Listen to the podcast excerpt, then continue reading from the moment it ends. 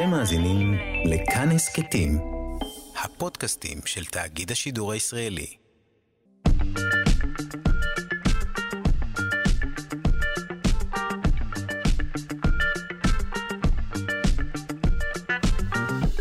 שלושה שיודעים. אהוי, בוקר טוב, שלושה שיודעים, מגזין המדע, הידע והכיף הבינלאומי של כאן תרבות. העורך שלנו הוא רז חסון, המפיקה אלכס לויקר, על הביצוע הטכני אלון מקלר, אני שרון קנטור. היום ננסה ללכת אחורה עם הזמן.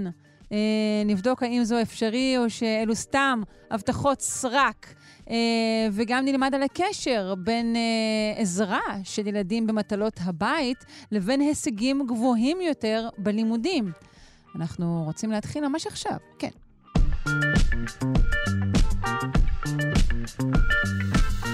שנים אמרו לנו שלא ניתן להחזיר את הזמן לאחור. מחקר חדש שנשמע ספק מסרט אימה וספק חלום רטוב של אנטי-אייג'ינג, הראה כי השתלת אור של אדם זקן בעכבר צעיר הביאה להתחדשות האור ולהצערתו. נשמע על המחקר המעט מוזר הזה מהפרופסור עמוס גלהר, מהפקולטה לרפואה בטכניון ומהמרכז הרפואי רמב"ם. שלום. היי, שלום לך. היי. מה עשיתם במחקר? כן, לא, אבל המשפט הפתיחה זה קצת הגזמה, כי זה מחקר שפורסם בעיתון מאוד מאוד יוקרתי, מאוד קשה להכניס לשם מחקרים, והמחקר הוא בסיסי, כלומר אין פה משהו שבאים ואומרים, וואלה, אנחנו ניתן טיפול כזה ואחר, ומחר יש מהפכה בגוף או אפילו באור. אין ספק, אבל אתה פרופסור רציני, ואני סתם זנבנבת תקשורת, ותפקידי כמובן להגזים את הידיעות ולנפח אותם כדי לסקרן את המאזינים. לא, לא, לא, ממש את נשמעת לי מאוד מאוד רצינית, זה בסדר גמור. המחקר הוא מתמקד באמת בשינויים היסטולוגיים, מיקרוסקופיים בביטוי מולקולרי של האור בעקבות השתלת האור המבוגר על גבי עכבר. עכבר שאין לו מנגנון חיסוני ויכול לקלוט גם תאים אנושיים, גם אור אנושי וגם תאים מהמחזור ההיקפי. עכשיו, כמו שאמרתי, המחקר הזה הוא ממש ארוך טווח. אנחנו פרסמנו אותו כבר את ההתחלה שלו בתחילת שנות ה-90. כלומר, אני כבר עצמי לא כל כך צעיר וכבר עובד על זה הרבה הרבה שנים, וראינו כבר בהתחלה שכשאת מעבירה אור זקן לגבי, או מבוגר מאוד, ומעבירה את זה לעכבר צעיר, יש את השינויים האלה. כשאת מעבירה אור מבוגר ומשתילה אותו על עכבר מבוגר, כי גידלנו את העכברים והגענו איתם לגיל מבוגר, יחסית, הכל יחסית לגיל העכבר, את רואה שהאור האנושי שומר על הפנוטייפ שלו, כלומר שומר על כל תכונותיו, על המראה שלו, על המולקולות שלו, על הגנים שלו, שהם אופיינים לאור מבוגר או לרקמות מבוגרות, בגיל מבוגר. אוקיי, בוא נדבר קודם כל... זה בגדול. אוקיי, אבל נדבר כן, כי בכל זאת, נכון, זה לא קורה עכשיו, אבל כן, אפילו כאן בטקסט שלפניי, יש פה איזשהו רמז מסוים להצערה, נקרא לזה, או למנגנון של הצערה. אז בוא נדבר על מהי בעצם ההצערה הזו. אתם משתילים את האור, ואחרי כמה זמן, מה אתם רואים? עשינו מיפוי גני, ורואים כבר אחרי שבוע, את השינויים הראשוניים והראשונים הבולטים, ולכן גם מבחינת המולקולות והביטוי של הגנים אנחנו התמקדנו כבר אחרי שבוע.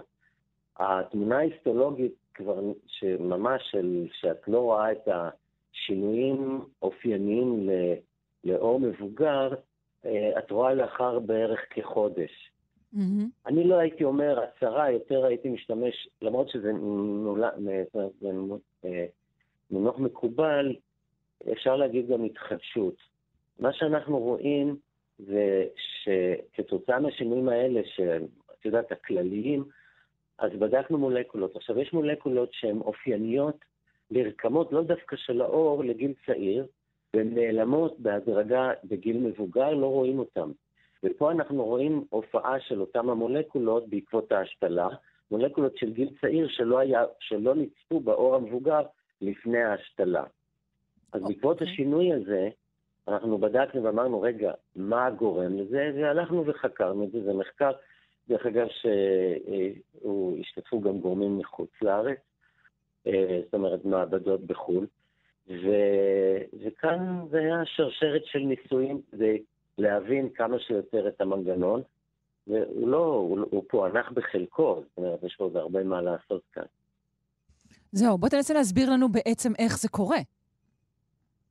אוקיי, אז קודם כל הסתכלנו מה השלב הראשון, איזה שינויים בולטים, ודבר ראשון שהסתכלנו זה על המערכת הווסקולרית, מערכת כלי הדם, ואת רואה, כשאת מסתכלת בצפיות מיוחדות, המון כלי דם אנושיים באותם השתלים. זאת אומרת, הרבה יותר ממה שבאור זקן על עכבר מבוגר מאוד. אוקיי. וכלומר, מיד אמרנו, אולי כאן השינויים ברמות כלי הדם, במספר כלי הדם, בעלייה בולטת של כלי הדם, ואז בסקירה גנית של המולקולות והביטוי, צביעות ובדיקות מיוחדות, אנחנו רואים הבלטה של גן שנקרא VEGF, Vascular Endothelial Growth Factor, שהוא גן שאחראי, או הגן העיקרי שאחראי על היווצרות כלי דם חדשים, וגנים אחרים שגם הייתה הבלטה מאוד בולטת שלהם בעקבות ההשתלה, גם הם קשורים היו בצורה זו או אחרת לאותו VEGF, או שהם הגנים של מה שנקרא דאונסטרים, כלומר מתחת לגן הזה של ה-VEGF, כלומר הם כאילו סעיפים שלו, או גנים אחרים שגם הם קשורים לאותו גן VEGF. ואז כשאמרנו, וואו, אז ה-VEGF אחראי לכל השינויים האלה, אז עשינו צביעות מיוחדות ל-VEGF על הרקמות עצמם, על הרקמות המושתלות, ואז מה ראינו? ראינו באמת עלייה בולטת גם מבחינת חלבונית של הופעת ה-VEGF החלבוני וגם ה-RNA שלו באור המושתל, רק על עכבר צעיר, לא על עכבר מבוגר, וגם ראינו שה-VEGF העכברי מקיף את השתל האנושי, ואז הגענו למסקנה שיש פה התחברות, דבר שידוע שזה אפשרי, כלומר, ה-VEGF העכברי מתחבר עם אתרים, רצפטורים, שעל גבי התאים של השתל האנושי, ומכאן אפשר לראות שרשרת שינויים שמביאה להתחדשות האור. האם נבדק מה קורה עם החזרת השתל על הגוף האנושי? להחזיר אותו על הגוף האנושי? אחרי שהוא הוצער. תראי, אם את משתילה את זה על אדם מבוגר, תיאורטית כמובן, אז האור האנושי הצעיר יחזור להיות מבוגר עם הזמן, ועשינו ניסוי כזה. אוקיי. מה זאת אומרת, איך עשינו את זה? לא ששתלנו מהעכבר לבן אדם, אלא פשוט אנחנו הערכנו את החיים של העכבר ככל ש... לקחנו אור מבוגר, שתלנו על עכבר צעיר וראינו את השינויים. ואחר כך העברתם את זה לעכבר מבוגר. לא, יותר טוב. אוקיי. הכיוון, אתה מבינה, מה שאת עכשיו אומרת, זה בדיוק היה כיוון המחשבה שלנו. אנחנו פשוט המשכנו לעקוב אחרי אותו עכבר, לא לקחנו את האור ממנו, אלא חיכינו שהאור, שהעכבר עצמו, אותו צעיר, יזדקן. וגיליתם שבעצם השתל כן מזדקן איתו.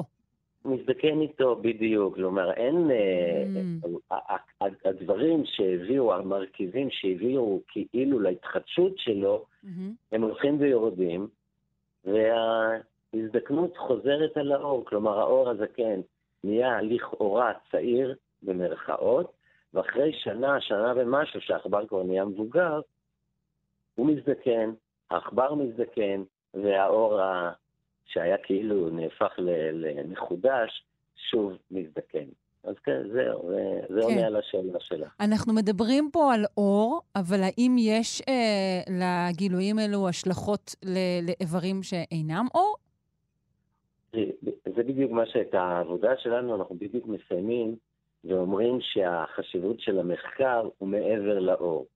מכיוון שיש פה, בדרך אגב, זה דברים, אנחנו הראשונים מהבחינה הזאת לגבי האור, אבל לגבי התחדשות בעברים פנימיים, רק לפני מספר חודשים היה פרסום גם ישראלי בסייאנס, ואת רואה שם של התחדשות עברים פנימיים. זה נעשה באופן דומה? איך זה נעשה? כן. האור כאן, או בכלל, במחקר שהתחלנו אותו בשנות ה-90, השתמשנו בו כאור כדגם מייצג לעברים פנימיים. כי האור זה חלק מהגוף. אז נכון שיש פה היבטים של הסתכלות לעתיד, משהו שנעשה לשיפור המראה החיצוני של האור, אבל יש בו משהו הרבה יותר עמוק שאומר, עם טיפול נכון, אולי נוכל למקד טיפול זה או אחר, גם בעברים פנימיים, ונדמה לי שזה הרפואה הציבנית, וזה מה שהמחקר הזה גם יכול לרמוז על כך, על האפשרות ועל היבטים גם מערכתיים, ולא רק של האור.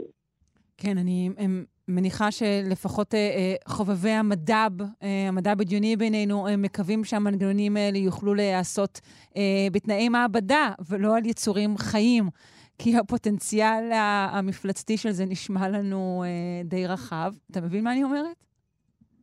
כן, אבל אני לא חושב שיש פה משהו מפלצתי, מכיוון שאנחנו, דווקא כאן זה מאוד עדין. השתלת אור על עכבר זה דבר מיניאטורי, זה לא, אנחנו, חיי העכבר נשמרים לחלוטין בתנאים, אנחנו נותנים לו תנאים אופטימליים, ויש מה, אם לזה את מתכוונת. כן, כרגע זה עכברים, אתה יודע, מעכברים לאנשים. כן, אבל מה, לאנשים לא, זה לא, אין פה ניתוחים או משהו, את מבינה? יש פה... וגם, בואי נאמר, יבוא יום וימצאו והיום הזה יגיע, שימצאו טיפול יותר מתוחכם ויותר מורכב לגבי אנשים, המטרה היא בדיוק להפעיל את אחד מהגנים, למשל, שאנחנו זיהינו כאן, שכתוצאה מהפעלת אותו גן VGF שהזכרתי, אז גן בודד, אם יפעילו אותו, אז ימצאו את הדרך לעשות את זה בצורה הכי פשוטה ובצורה הכי לא תהיה מפלצתית כמובן, כי זה המטרה, לעשות דברים פשוטים כמה שאפשר. נכון מאוד, ויפה ומרתק. אני מודה לך מאוד, פרופסור עמוס גלהר, מהפקולטה לרפואה בטכניון ומהמרכז הרפואי רמב"ם. אני מודה לך. תודה, להתראות. תודה, ביי, להתראות.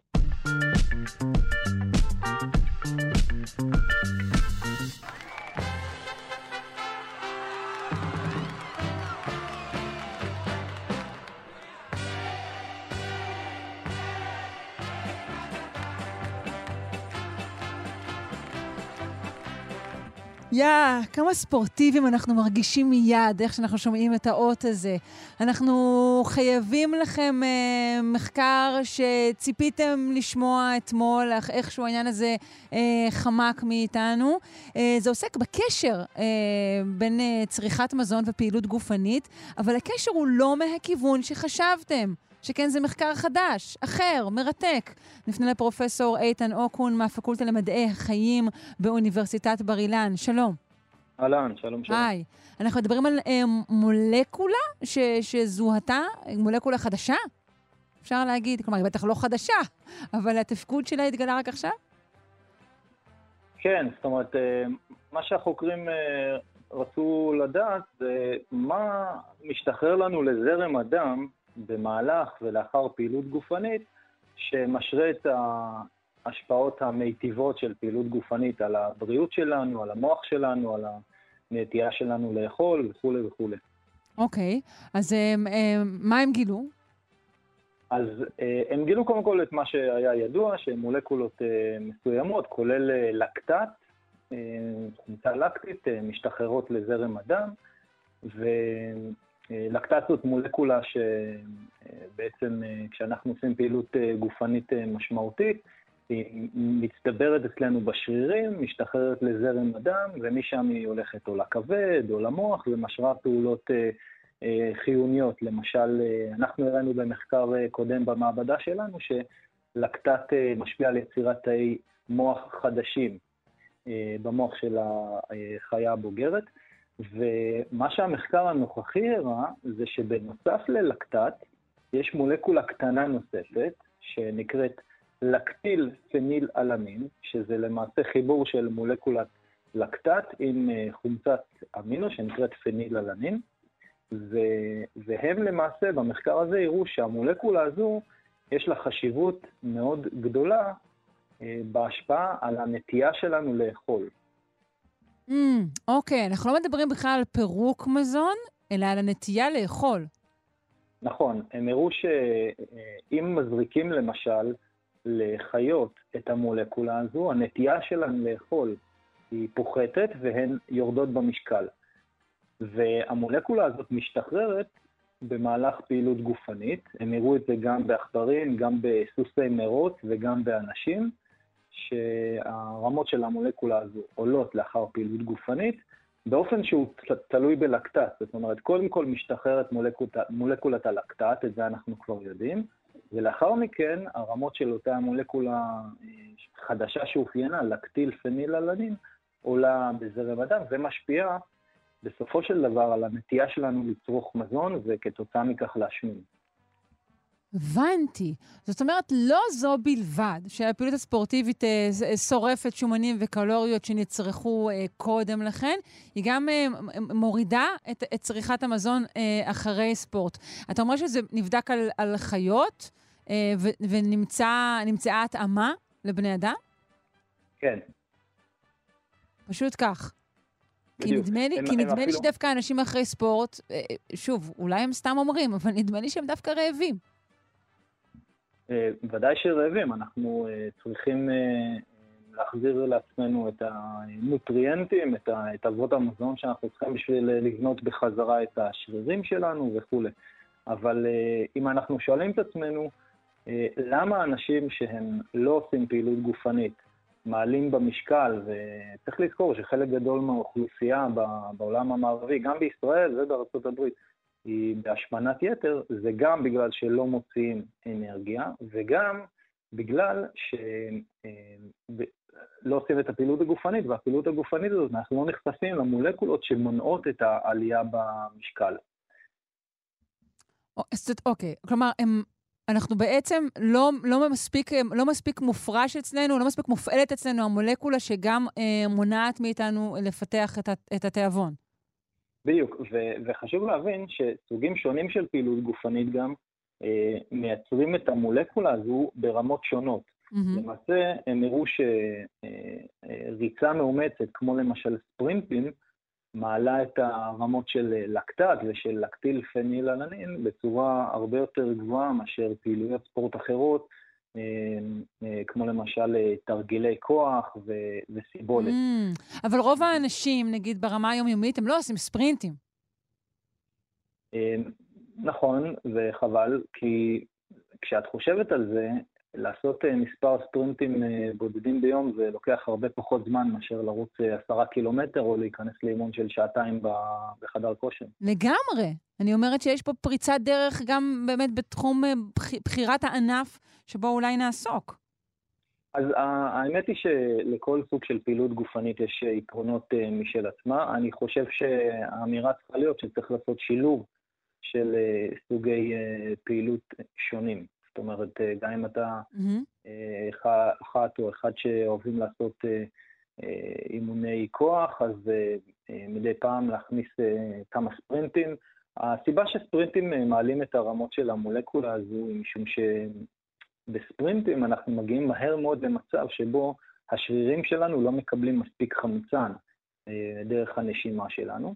הם הופכים להיות מה שאנחנו קוראים היפוקסים, כלומר הם בתת חמצן, ובמצב הזה, תאי השריר שלנו מייצרים את הלקטט.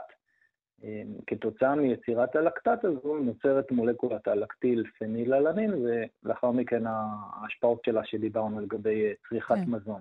אתה יכול לשער מהו המקור האבולוציוני של דבר כזה? אני כן יודע לומר לך שההשפעות של לקטט, שזה למעשה מה שאנחנו קוראים לזה פרקורסור, זה מוביל ליצירה של לקטיל פניל אלנין. המטרה של ההעלאה של לקטט זה יצירה של סוכר בכבד, זאת אומרת אותו לקטט מגיע לכבד שלנו, ושם נוצר סוכר, וזה הגיוני משום שאנחנו עושים פעילות גופנית, ולא תמיד יש לנו מזון זמין, זאת אומרת, דמייני לך שאת בעל חיים שהולך משהו כמו שבוע אחרי הטרף שלו, ומחכה שהוא, לא יודע מה, את מחכה לשעת כושר. מחכה לשעת כושר, כן. בדיוק. ובמהלך הפעילות הזאת, את לא צורכת מזון, אז הלקטט עולה, הוא מגיע לכבד, ושם נוצר ממנו סוכר, וזה נקרא מעגל קורי. בנוסף, אותו לקטט גם מגיע למוח שלנו, ומשפיע על פעילות קוגניטיבית. למעשה, הרמות גבוהות של לקטט במוח, מסייעות ליכולות למידה, משום שהלקטט הזה מנוצל על ידי תאי עצב במוח שלנו לטובת הפקת אנרגיה ופעילות, ולקטט גם מסייע ליצירת כלי דם חדשים במוח, וגם בשאר הגוף, אבל אנחנו מדברים על... ציינת את זה, ואני חושבת על גאונים גדולים בהיסטוריה, ולא נדמה לי שהם לא היו כך ספורטיביים, אבל זה לא בהכרח עובד בכיוון ההפוך כמובן, אני לא צריכה לעשות השלכה הפוכה על זה. דמייני מה קורה אם הם היו עושים פעילות גופנית. בדיוק, כן, וואו. בסדר, עוד סיבה לעסוק בפעילות גופנית לפנינו. אני מודה לך מאוד, פרופסור איתן אוקון, מהפקולטה למדעי החיים באוניברסיטת בר אילן. יום טוב. יום טוב, תודה.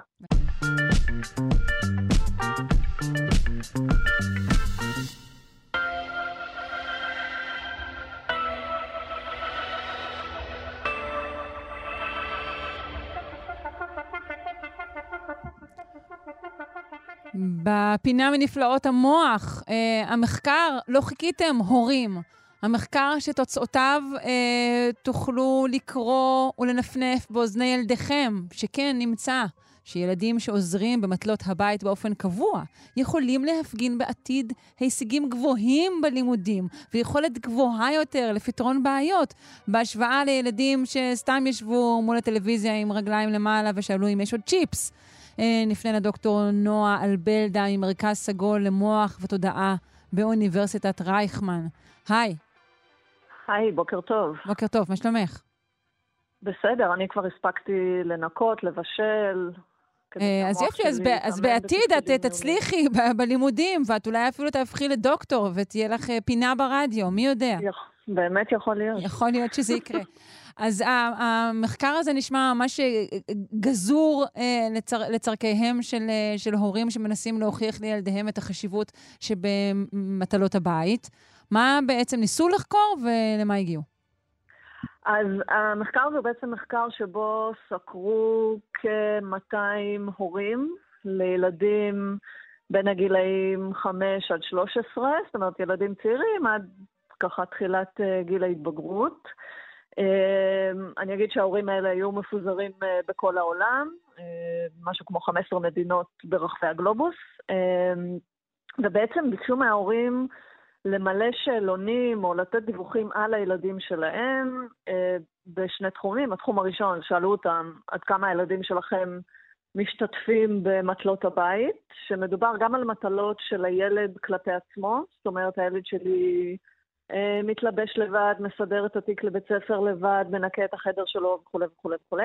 אבל גם מטלות שהן כלפי הבית באופן כללי, למשל עוזר לשטוף כלים, עוזר... מכין ארוחה אולי אפילו. לא הולך למכולת, עושה קניות, כל הדברים האלה. אז זה היה הדבר הראשון שבדקו, עד כמה הילדים באמת מעורבים בעבודות הבית.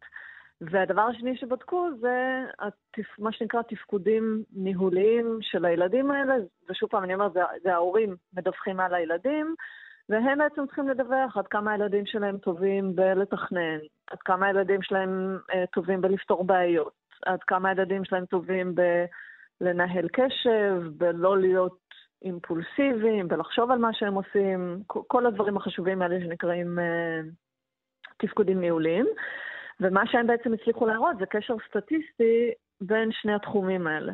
זאת אומרת, ככל שילד או ילדה משתתפים יותר במטלות הבית, ככה גם התפקודים הניהוליים שלהם יותר טובים, רק שוב לי להגיד, זה קשר סטטיסטי שלא מעיד בכך על כיווניות. כן, זאת אומרת, זה לא נבדק לאורך כמה שנים, ואז בדקו את הילדים שהתחילו לסייע במלאכות הבית בגיל 5, חזרו אליהם בגילאים מאוחרים, וראו שהם אכן התקדמו מאוד בלימודים. זה לא קשר מהסוג הזה. לא, גם לא הייתה פה שום התערבות, זה לא שלקחו ילדים והכניסו אותם לאיזשהו סוג של תוכנית שמעודדת אותם להשתתף במטלות הבית, ובדקו אותם לפני ואחרי, זה קשר סטטיסטי. אפשר, זה דרך אגב אחת החולשות של המחקר הזה, וגם החוקרים כותבים את זה בעצמם, הם אומרים, הסבר אחד הוא באמת שכשילד משתתף במטלות הבית, זה מפתח אצלו יכולות של תכנון ופתרון בעיות וזיכרון וניהול קשב. אבל הסבר אחר, אם יכול להיות שההורים שלו כל כך מרוצים ממנו, שהם מילאו כל שאלון אחר על הצד הטוב ביותר. כן, הוא ילד מקסים, נכון, תודה רבה. נכון, אז א', יש פה עניין שכמובן של מה שנקרא דיווח מוטה, כי הורים... רוב ההורים לפחות, אני חושבת, אוהבים לחשוב על הילדים שלהם כילדים מוצלחים וטובים וכולי, אבל יש פה עוד הסבר, והוא שיכול להיות שילדים שמלכתחילה, התפקודים הניהוליים שלהם יותר טובים, יותר קל להם פשוט לעשות מטלות בבית, כי הם יותר טובים, ולתכנן ולזכור ולנהל את עצמם, אז באופן טבעי הם עושים את זה, וילדים שהם פחות טובים בתפקודים ניהוליים, זה יותר קשה להם, ואז אולי גם ההורים אומרים, טוב יאללה, אין לי כוח להתעסק עם זה, אני כבר אעשה את זה, כי הוא לא מצליח. נכון, הרבה פעמים להסביר ולהמתין לילדים, דבר שלוקח לנו יותר זמן וסבלנות מאשר לעשות לבד. נכון. אני כן רוצה להגיד שאני חושבת, שוב פעם, זה דורש עוד מחקר כמובן, אבל אני בהחלט חושבת שיש היגיון מאחורי ההנחה שכשילד משתתף במטלות הבית, זה מפתח אותו מבחינת התפקודים הניהוליים, כי הרבה פעמים מטלות בבית הן באמת מטלות מורכבות. נכון. הן דורשות הרבה חשיבה, הן דורשות הרבה תכנון. ואחריות. כן, אני רוצה להגיד עוד משהו, יש פה לא רק את ההיבט הקוגניטיבי, אלא גם ההיבט החברתי של אני עושה דברים לא רק בשביל עצמי, אלא אני עושה דברים גם בשביל אנשים אחרים שמסביבי, וזה מלמד אותי לראות אותם ולחשוב על הצרכים שלהם. נכון, אבל לא רק ראיית האחר, אני אפילו מוסיפה, אני מחזקת אותך שזה יותר דברים שקשורים לתפיסת הבית והמשפחה כמכלול. כלומר, אם אני מכין כרגע ארוחה לכל המשפחה, או אני מנקה כרגע חדר ששייך לכל המשפחה. זה לא רק כדי לראות, וואי, לאמא או לאבא שלי קשה. לא, אני תופס את... שוב, אמרת שזה תפקודים ניהוליים, ויש בזה באמת משהו כזה גם. לתפוס את כל המקום הזה, הבית שלי, כאיזשהו מכלול. נכון, זו חשיבה מורכבת, זה מה שקרה חשיבה מערכתית, של להבין שאני חלק ממערכת יותר גדולה, ובסופו של דבר יש פה איזשהו קשר אנושי, אנחנו תלויים אחד בשני, ואני אגיד עוד משהו, יש מחקרים, במחקר הזה זה לא נבדק, אבל יש מחקרים שמראים גם שילדים שמשתתפים יותר במטלות הבית, יש להם גם תחושה יותר גבוהה של אוטונומיה, של עצמאות, וזה משהו שהיינו רוצים עבור כל ילד וילדה. נכון, אבל אנחנו נוטים גם הרבה פעמים לוותר, כלומר להגיד אם הילד הזה הוא קצת, נגיד שלומי, לא פזור נפש, אז בואו לא נטיל עליו דברים, לא מהסיבה שהזכרנו קודם שזה קשה לנו יותר להמתין, אלא כי זה אולי מטיל עליו דברים שגדולים עליו. נכון, אז צריך לעשות את זה בצורה שהיא מותאמת, אחריו גם מותאמת גיל, פה בדקו טווח מאוד גדול של גילאים, בין גיל 5 לגיל 13, אני לא אצפה שילד בגיל 5 יתגן חביתה, אז צריך להתאים את המטלה ליכולות של הילד, אבל אני חושבת שעבור כל ילד אפשר למצוא משהו שיכול לעשות ולתרום, ואני אגיד שהיום בתוך מערכת החינוך מדברים המון על איך מפתחים אצל ילדים תפקודים ניהוליים, תפקודים ניהוליים זה משהו שאפשר כמובן ללמוד אותו ולפתח אותו כי המוח הוא פלסטי, וגילי הילדות הם גילאים קריטיים פה, כי זה בדיוק הגילאים שהאזורים במוח שקשורים לתפקודים האלה מתפתחים. במערכת החינוך מדברים הרבה, אבל ברוב בתי הספר, בוא נגיד, בתקופה לפני שדיברו כך הרבה במערכת החינוך, פשוט בכל בית ספר היה שיעור מלאכה, ושיעור שנקרא כלכלת בית, שיעור נגרות, כל הדברים האלה פשוט הוסרו מהמערכת ברוב בתי הספר לאורך השנים, ונשארו רק בחינוך האנתרופוסופי, פחות או יותר, אז שימשיכו לדבר. לדעתי זו טעות, ואני רוצה להגיד שהדברים האלה צריכים להתחיל בבית, אז לפני שהילד מגיע לבית ספר, ואם אנחנו מבינים, אני רק אגיד שהחשיבות של תפקודים ניהוליים, זה שתפקודים ניהוליים זה בעצם הבסיס להתפתחות טובה, זה התשתית להצלחה ביחסים חברתיים, כמובן בבית ספר ובלימודים גבוהים, בחיי משפחה. ואם רוצים לפתח את זה, זה משהו שלא צריך ללמד אותו כשיעור בתוך המערכת, זה משהו שצריך להיות ממש כחלק מהחוויה היומיומית של החיים של הילד.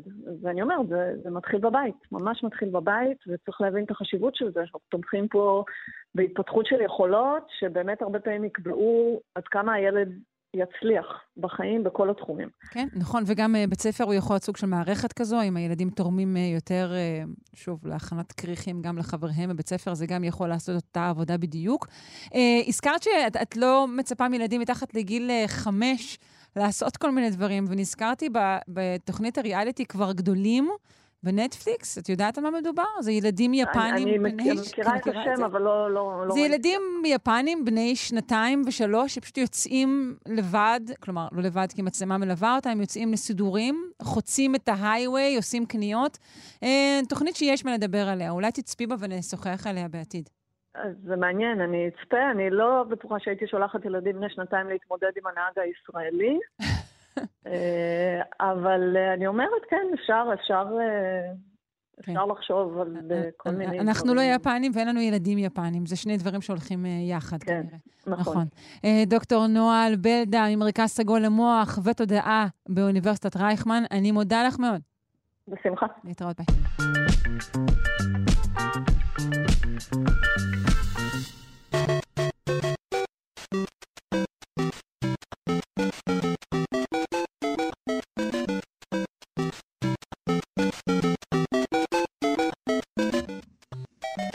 מלחמת האפליקציות היא מלחמת העולמות. האם בקרוב יסירו ענקיות טכנולוגיה, אפל וגוגל, את טיק טוק מחנויות האפליקציות? ואם כן, למה? נפנה לרועי בינדרמן, יועץ בכיר להבטחת מידע ומנכ"ל גו סיסטמס, שירותי מחשוב, שיספר עוד על המאבק הזה. שלום. שלום וברכה. מה שלומך? זה לא אם. זה פשוט יקרה? אין פה אם? זה לא רק, הוא לא רק ביקש, זה לא הייתה רק בקשה. זו הודעה, וגם אם כתוב אם, זה, לא יודע, מי שוותיק מספיק וזוכר את הסרט הסנדק, זה הצעה שאי אפשר לסרב לה, מה שנקרא. אז בעצם מה יש לנו פה? בוא נגיד זהו, מי ביקש להסיר ולמה? אז בואו נתחיל בכלל במהות או בטכנולוגיה. אז הסיפור הטכנולוגי הוא שטיק טוק, היא אפליקציה שמיוצרת על ידי איזושהי חברת תוכנה סינית, או על ידי שירות סיני, באופן מאוד לא תמוה ומאוד ברור במדינות כמו סין או רוסיה, או כל משהו דמוקטטורה, או פסאודו-דמוקרטיה ודיקטטורה בפועל, שום דבר לא זז בשום מימד, בלי שהממשל מתערב בזה וחשוף לזה ושולט בזה. בכלל זה גם טיק טוק, זאת אומרת שהיצרן הסיני לא משנה כמה הוא מתוק וחמוד וזה, יש לו הנחיות מהממשל הסיני, ובתור שכך בעצם הממשל הסיני נגיש לכל הדאטה שיוזרים מעלים, שמים, שומרים ומה שאתם רוצים באפליקציה. שאנחנו מפזמות לנו קייט בוש בטיק טוק, הממשל הסיני לוקח את זה. כן, זה מה שנקרא בלשונם, זה החרטה, העניין הוא אחר לגמרי. ברגע שהתקנת את האפליקציה, לא משנה אם זה אנדרואיד או אייפון, אפליקציה יודעת לאסוף המון המון מידע על היוזר ועל המכשיר, מתוך כל מיני הרשאות שיש לו באופן חוקי, זה לא שעושים איזה מניפולציה. אוקיי? יש כל מיני... כן, אבל כולם אוספים מידע כל הזמן, נכון. ההבדל הוא פשוט שאלו הסינים, נכון? רגע, עכשיו אנחנו נכנסים בדיוק לא לטכנולוגיה, אני תכף נעשה את המעבר הזה. אז קודם כל, טכנולוגית לא מדובר באיזה קסם שאף אחד לא יודע לעשות. בסוף, בכל טכנולוגיה יש משהו שנקרא API, זה Application Programmer Interface, כלומר ממשק פיתוח, שזה בלשון יותר פשוטה, מה אני יכול בתור מפתח לעשות מול שרת, מול מכשיר, וזה מה שהיצרן נתן לי. גוגל, שוב, חושפת ב-API שהיא נותנת למפתחים המון המון המון המון יכולות, למשל הדברים הכי פשוטים, לקבל מיקום, לראות את הקונטקט, להבין כמה שיחות נכנסו וכו' וכו', הכל כמובן עם הרשאות, והיוזר אפילו שהוא מוריד את האפליקציה, זה נקרא פגי 3, הוא מסמן, הוא מסכים שיהיה זה, וכולם מכירים את זה. כן, כן, אנחנו גוללים למטה ושמים V, אנחנו מכירים את זה. אז מה שקורה בפועל זה בדיוק מה שאמרת, כולם גוללים למטה, שמים V ולא ממש מעניין אותם, וכשעושים את זה, למשל בטיקטוק, בעצם סימנת, אני מרשה לטיקטוק לעשות כל מה שאמרו לה. אני מוסרת נשמתי לסינים. משהו כזה. עכשיו, זה הטכנולוגיה. שוב פעם, היא קוראת גם בוואטסאפ, היא קוראת גם בפייסבוק, קוראת גם בלינקדאין, זה לא משנה. איפה ההבדל בעצם? איפה עובר קו פרשת המים? שאם זה אמריקאי, אם זה שירותים אמריקאים, זה דבר אחד. כאילו, סבבה, דמוקרטיה, רגולטורית, יש נהלים, יש חוקים, יש תקנות, יש מה שאתם רוצים. כנ"ל בישראל, כנ"ל ב-UK וכו'. איפה מתחילה הבעיה? שטיק-טוק עוד פעם יצרן סיני, ואז בעצם... זה לא נשמע לרגולציות אמריקאיות בשום צורה. מילא זה, מילא זה. זה בטוח לא. ואני אומר, בעצם יש פה מצב אבסורדי שאתה אומר, אני עכשיו יושב בתל אביב, או בניו יורק, ובעצם אני חשוף פה לא לממשל שלי ולריג'ן שלי, אלא למשהו אחר לגמרי. לממשל סיני, על אדמת סין, שעכשיו יודע איפה אני ממוקם, כמה שיחות הוצאתי, כמה שיחות נכנסתי, עם מי דיברתי, למה, כמה עשיתי, מתי, וכו' וכו' וכו'. אז אומרים אנשים, אז ידעו הסינים שדיברנו פה עם השיננית שלנו פעמיים ביום, או כל מיני דברים כאלה. יופי. יופי. זה כשאני ואת מדברים. עכשיו מה קורה אם אתה שר ההגנה, או איזה חבר כנסת, חבר ועדת, לא יודע מה. אז מה אנחנו יודעים? אז אנחנו גם יודעים שאולי הזמנת כרטיס טיסה, שאתה מתעניין באיזה ועידת לא יודע מה. אז אולי כדאי שבאמת לאנשים בכירים לא יהיה טיקטוק, אבל למה זה צריך להשפיע על כל טינג'רית עליצה? א', מצד אחד, בוא נניח שבתור רעיון זה נכון. ב', האם יפים? כי הנה איזה קטע, אנחנו מדינה דמוקרטית. חירות הפרט, חופש וכו'. קיצור, יש פה 1,002,000 וריאנטים, ב1,000,000 צירים מקבילים שאף ציר לא מתכנס עם אף ציר. עכשיו, מה שאמרתי, המלחמה האמיתית היא לא הטכנולוגיה. הטכנולוגיה היא הכלי או הטריגר לדברים עצמם. כי טכנולוגיה קיימת היום בכל מימד, ובסוף כל טכנולוגיה, או כמעט כל טכנולוגיה, מדברת עם איזה שרת איפשהו, לא משנה אם זה אינטרנט, סלולר, וי-פיי, לוויינים, IR, אינפרארד, זה לא משנה. בסוף כולם מדברים, כולם. הבעיה מתחילה בזה שבסוף יושב ממשל אמריקאי, זה באמת התחיל אצל טראמפ, ואומר, רגע, מה פתאום שהאלה שם מסין יהיו חשופים לכל העולם ואשתו של אזרחי ארצות הברית, וזה ממש ככה, לא רק ארצות הברית אגב, כל מי שמתקין טיק טוק, אני לא מוכן לזה, אלא אם כן הם יעמדו ברגולציה כזו וכזו, ובטח יש שם רשימת דרישות שיעבירו את השרתים לארצות הברית, שיהיה פיקוח, שדאטה לא יוצא מריג'ן ארצות הברית, מיליון דברים אפשר לעשות.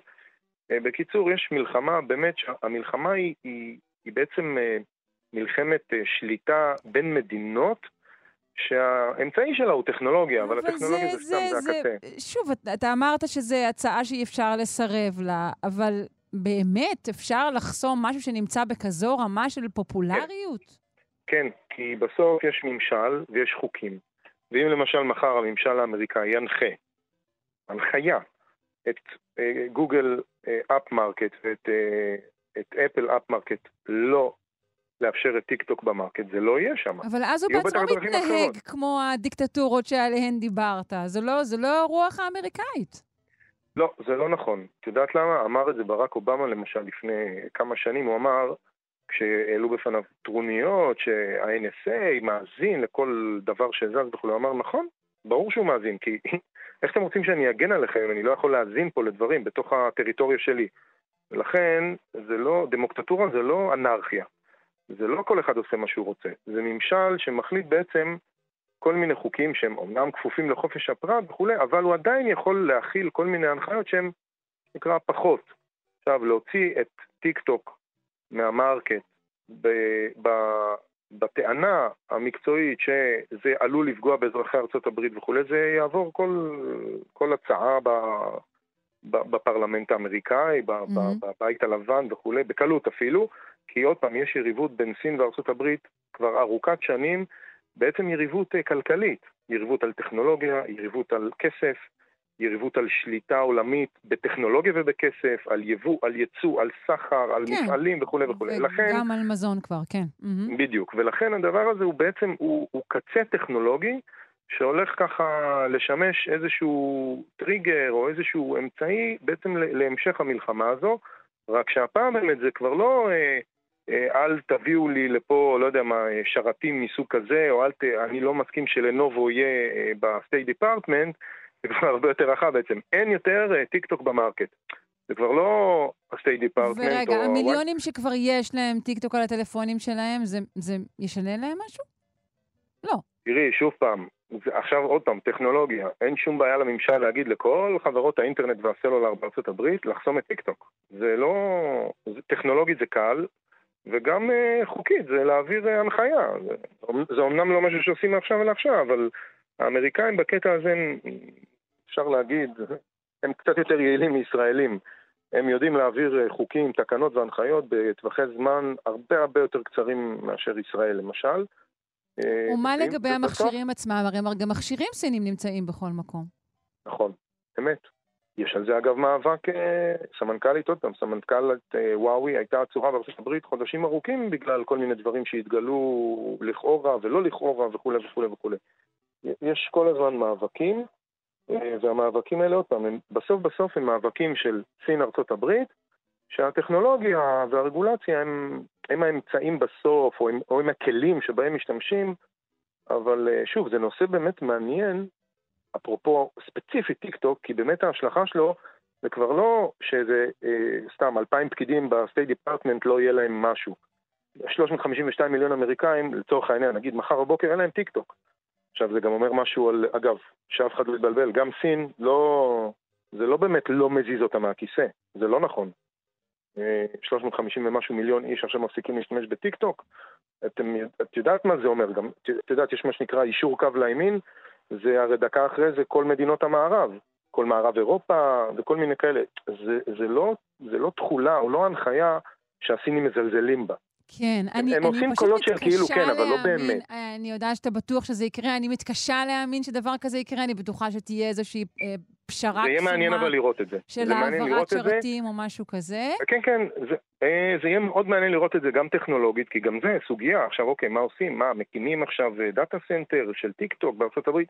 קיצור, הסוגיה הזו שהיא כאילו טכנולוגיה פשוטה, כולה אפליקציה, רק מהשיחה שלה כמה דקות אלה אפשר להבין כמה זה מורכב, כמה זה כבר עובר תוך שניות לרמת מדינה, להחלטות של קברניטים, כאילו מה שנקרא מאפליקציה טיפשית או כל שעושים בבימבמבום, תראו איך הגענו ל...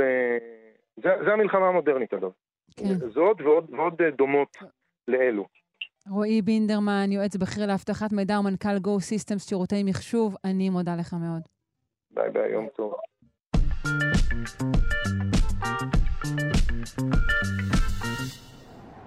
משבר האקלים הוא כידוע לא רק קיצים חמים יותר ומחשבה על פעילות המזגן שלנו וחשבון החשמל, אלא גם ביטחון תזונתי. תגלית חשובה מאוד מגלה איך נוכל לשמר את פעילות המערכת החיסונית של הצמחים כנגד מזיקים גם בטמפרטורה של 30 מעלות ומעלה. נשוחח על כך עם הדוקטור עדי לוי מהאגודה הישראלית לאקולוגיה ולמדעי הסביבה, וראש החטיבה לסביבה וקיימות במכללה האקדמית אחווה. שלום. שלום, בוקר טוב. בוקר חם. כן, עוד בוקר חם. אבל בסדר, זה הקיץ. זה אנחנו יודעים, הקיץ הוא חם. זה בסדר. נכון? נכון. אתה מסכים איתי, בסדר. אבל כמו שהצגת בתחילת האייטם בעצם, כשאנחנו מדברים על משבר האקלים, אנחנו לא מדברים רק על התחממות, ימים חמים יותר, אנחנו מדברים גם על גלי חום. גלי חום בעצם אלה מספר ימים שבהם הטמפרטורה גבוהה מהממוצע בכמה מעלות, ופה יש לנו בעיה בעצם, יש לנו בעיה עם צמחים שמתקשים מאוד להתמודד עם התנאים האלה, וכבר כיום, אם נדבר על בעיה משמעותית, כן, כבר כיום 40% מהגידולים החקלאיים בעולם עובדים, בעצם הולכים לאיבוד בגלל מזיקים מחלות, עלות של $300 מיליארד, זאת עלות אדירה, ומצד שני, אתה יודע לומר אם זה אחוזים, אתה יודע לומר כמה מה% הזה קשור למשבר האקלים, האם אלו אחוזים גבוהים יותר מאשר בעבר? כן, אז אני לא ממש יודע להגיד כמה מהאחוז, אבל אני חושב שכרגע האחוזים שקשורים למשבר האקלים הם נמוכים מאוד, ובעצם יש פה מגמה צפויה של התגברות, אבל שכשמדובר על אובדן למזיקים ומחלות, יש לצמחים בעצם איזושהי מערכת הגנה טבעית כנגד חיידקים, כנגד מזיקים, וכשאנחנו מסתכלים על צמחים שאנחנו מגדלים בחקלאות בעצם, ואנחנו רוצים יותר מזון, כי האוכלוסייה צפויה להגיע באמצע המאה לבין 9.5 ל-10 מיליארד בני אדם, כרגע אנחנו בערך 7.8, זאת אומרת עוד נגיד בערך 2 מיליארד בני אדם, אז מדובר על צורך ב-60% עלייה בייצור המזון. ופה אנחנו בהתנגשות מאוד משמעותית בין היכולת ייצור המזון שלנו לבין היכולת של הצמחים לספק לנו באמת מזון בתנאים המתחממים. אוקיי, אז מה גילו? אוקיי, אז זה קצת סיפור ככה בהמשכים, אני אנסה לעשות אותו בצורה מהירה. מדובר פה בסופו של דבר על גנטיקה של צמחים, ואנחנו יודעים שבמשך מספר שנים, מעל עשור ויותר אפילו, יודעים כבר שטמפרטורה גבוהה בעצם פוגעת בהגנה הטבעית של הצמחים, ובעצם המחקר הזה הוא מחקר שפורסם בנייצ'ר, בכתב עת מהיוקרתי ביותר בעולם, נייצ'ר וסיינס, שני היוקרתיים, חוקרים מארצות הברית ומסין, ממש יצא בימים האחרונים. הם השתמשו בצמח שנקרא ארבידופסיס. ארבידופסיס טליאנה, זה בעצם מחבר המעבדה של חוקרי הצמחים, וכבר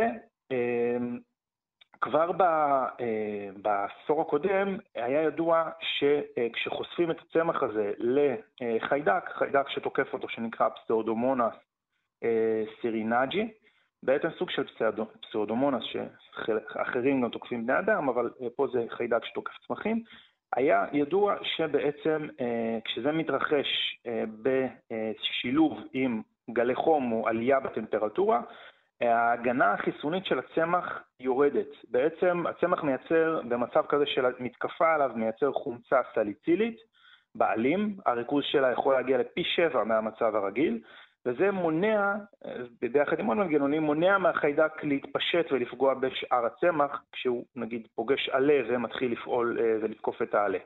אז עלייה של עד פי 7 בריכוז של אותה חומצה סליצילית, אבל כשהצמח נחשף ל-30 מעלות, אפילו במשך יומיים, צמח שרגיל ל-25-26, נחשף ל-30 מעלות, הוא לא מסוגל לייצר מספיק חומצה סליצילית, בעצם המנגנון שמייצר את החומצה נפגע.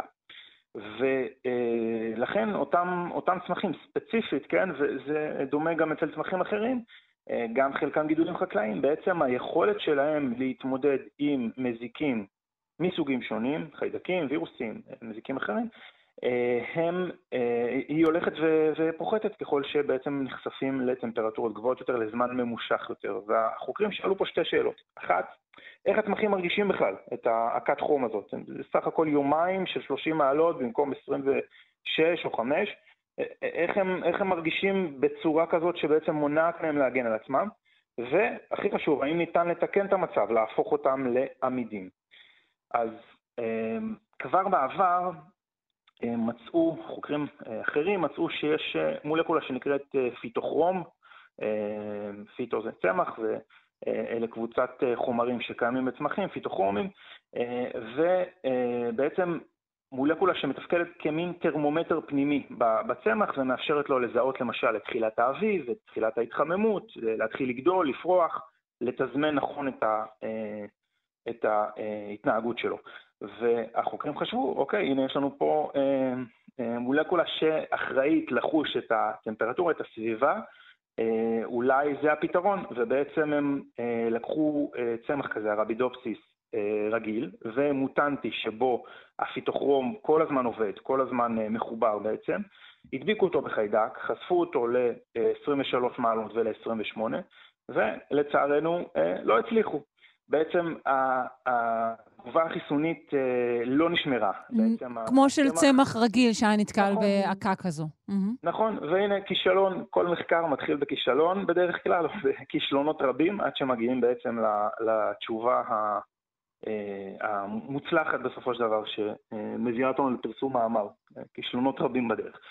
אז החוקרים המשיכו, והם בעצם... חלק מהשותפים למחקר במשך שנים כבר בודקים גן שנקרא CBP60G, שם קליט, זה מוכר לכולם כמובן. ובעצם, כן, ובעצם מה שראו במשך השנים האלה זה שהעמידות, הגן הזה קשור לעמידות של הצמחים לחום, וברגע שהצמח נחשף להקת חום, הגן הזה בעצם פועל כמו מתג ראשי. כשמכבים אותו, הוא מכבה את כל הגנים שהוא שולט עליהם, הרבה מאוד גנים אחרים שקשורים לייצור חלבונים, שחשובים בייצור של אותה חומצה סליצילית. בעצם הגן הזה, ברגע שהוא נכבה, כי יש הקת חום, הוא מכבה הרבה מאוד, תחשבי, הרבה מאוד מפסקים שבסופו של דבר מונעים את הייצור של ההגנה החיסונית. ומה עשו? לקחו צמח כזה, ובעצם המשיכו לחקור את זה וראו בעצם שמה שנפגע זה היכולת בכלל של הגן הזה לפעול, בעצם היכולת של הצמח לתרגם אותו ל-mRNA, לחלבונים, כל המנגנון נפגע. והראו שכשלקחו צמח רגיל לעומת צמח מוטנטי שבו הגן הזה CBP60G היה מופעל תמיד, בעצם המתג הזה לא קבע, המתג הזה עבד כל הזמן, בעצם הצמחים האלה שמרו על רמות גבוהות של חומצה סליצילית גם בחשיפה להקת חום וחיידקים, אבל יש סיבה שזה ככה, אנחנו עושים פה איזשהו שינוי שכן הוא, זה שינוי טוב? אז זאת שאלה מצוינת. מה שהחוקרים הצליחו בסופו של דבר, אחרי המשך של ניסויים ובדיקות, זה בסוף להנדס את אותו הרבידופסיס בצורה כזו שהגן הזה הוא לא פועל, בעצם העמידות הזאת לא עובדת כל הזמן, אבל הצמח כשהוא מרגיש שהוא נמצא תחת מתקפה של מזיקים, הוא מפעיל את הגן הזה. תודה רבה לך, דוקטור עדי לוי מהאגודה הישראלית לאקולוגיה ולמדעי הסביבה, וראש החטיבה לסביבה וקיימות במכללה האקדמית אחווה. יום טוב. תודה, המשך יום נעים.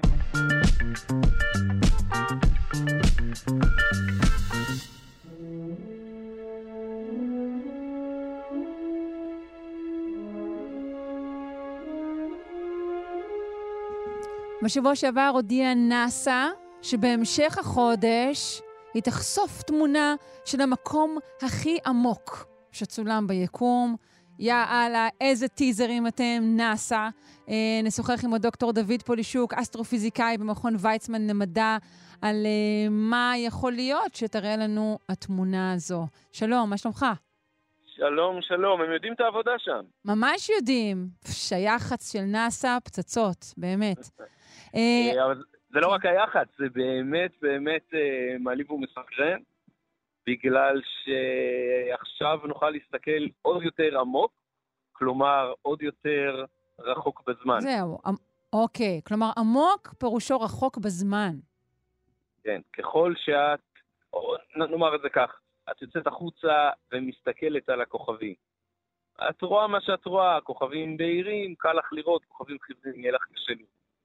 ככל שאת מסתכלת, ככל שאת מגדילה את זמן החשיפה, כלומר של הצילום, או ככל שאת מגדילה את האישונים שלך או את המראה של הטלסקופ, ככה את אוספת יותר אור.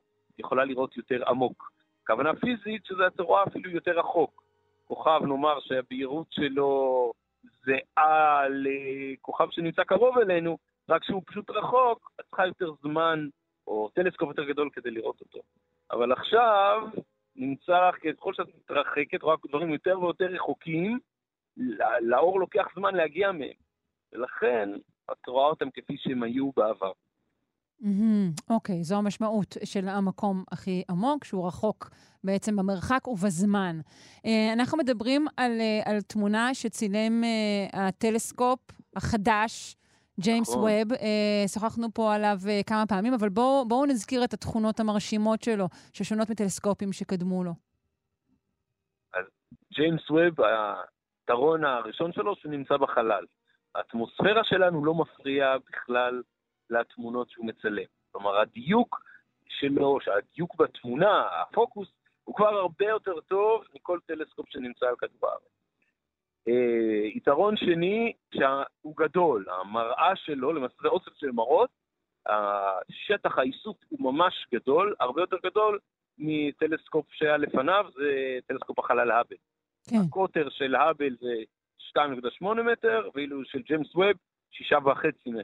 כן, שבעצם זה מורכב מ-18 מראות, נכון? נכון.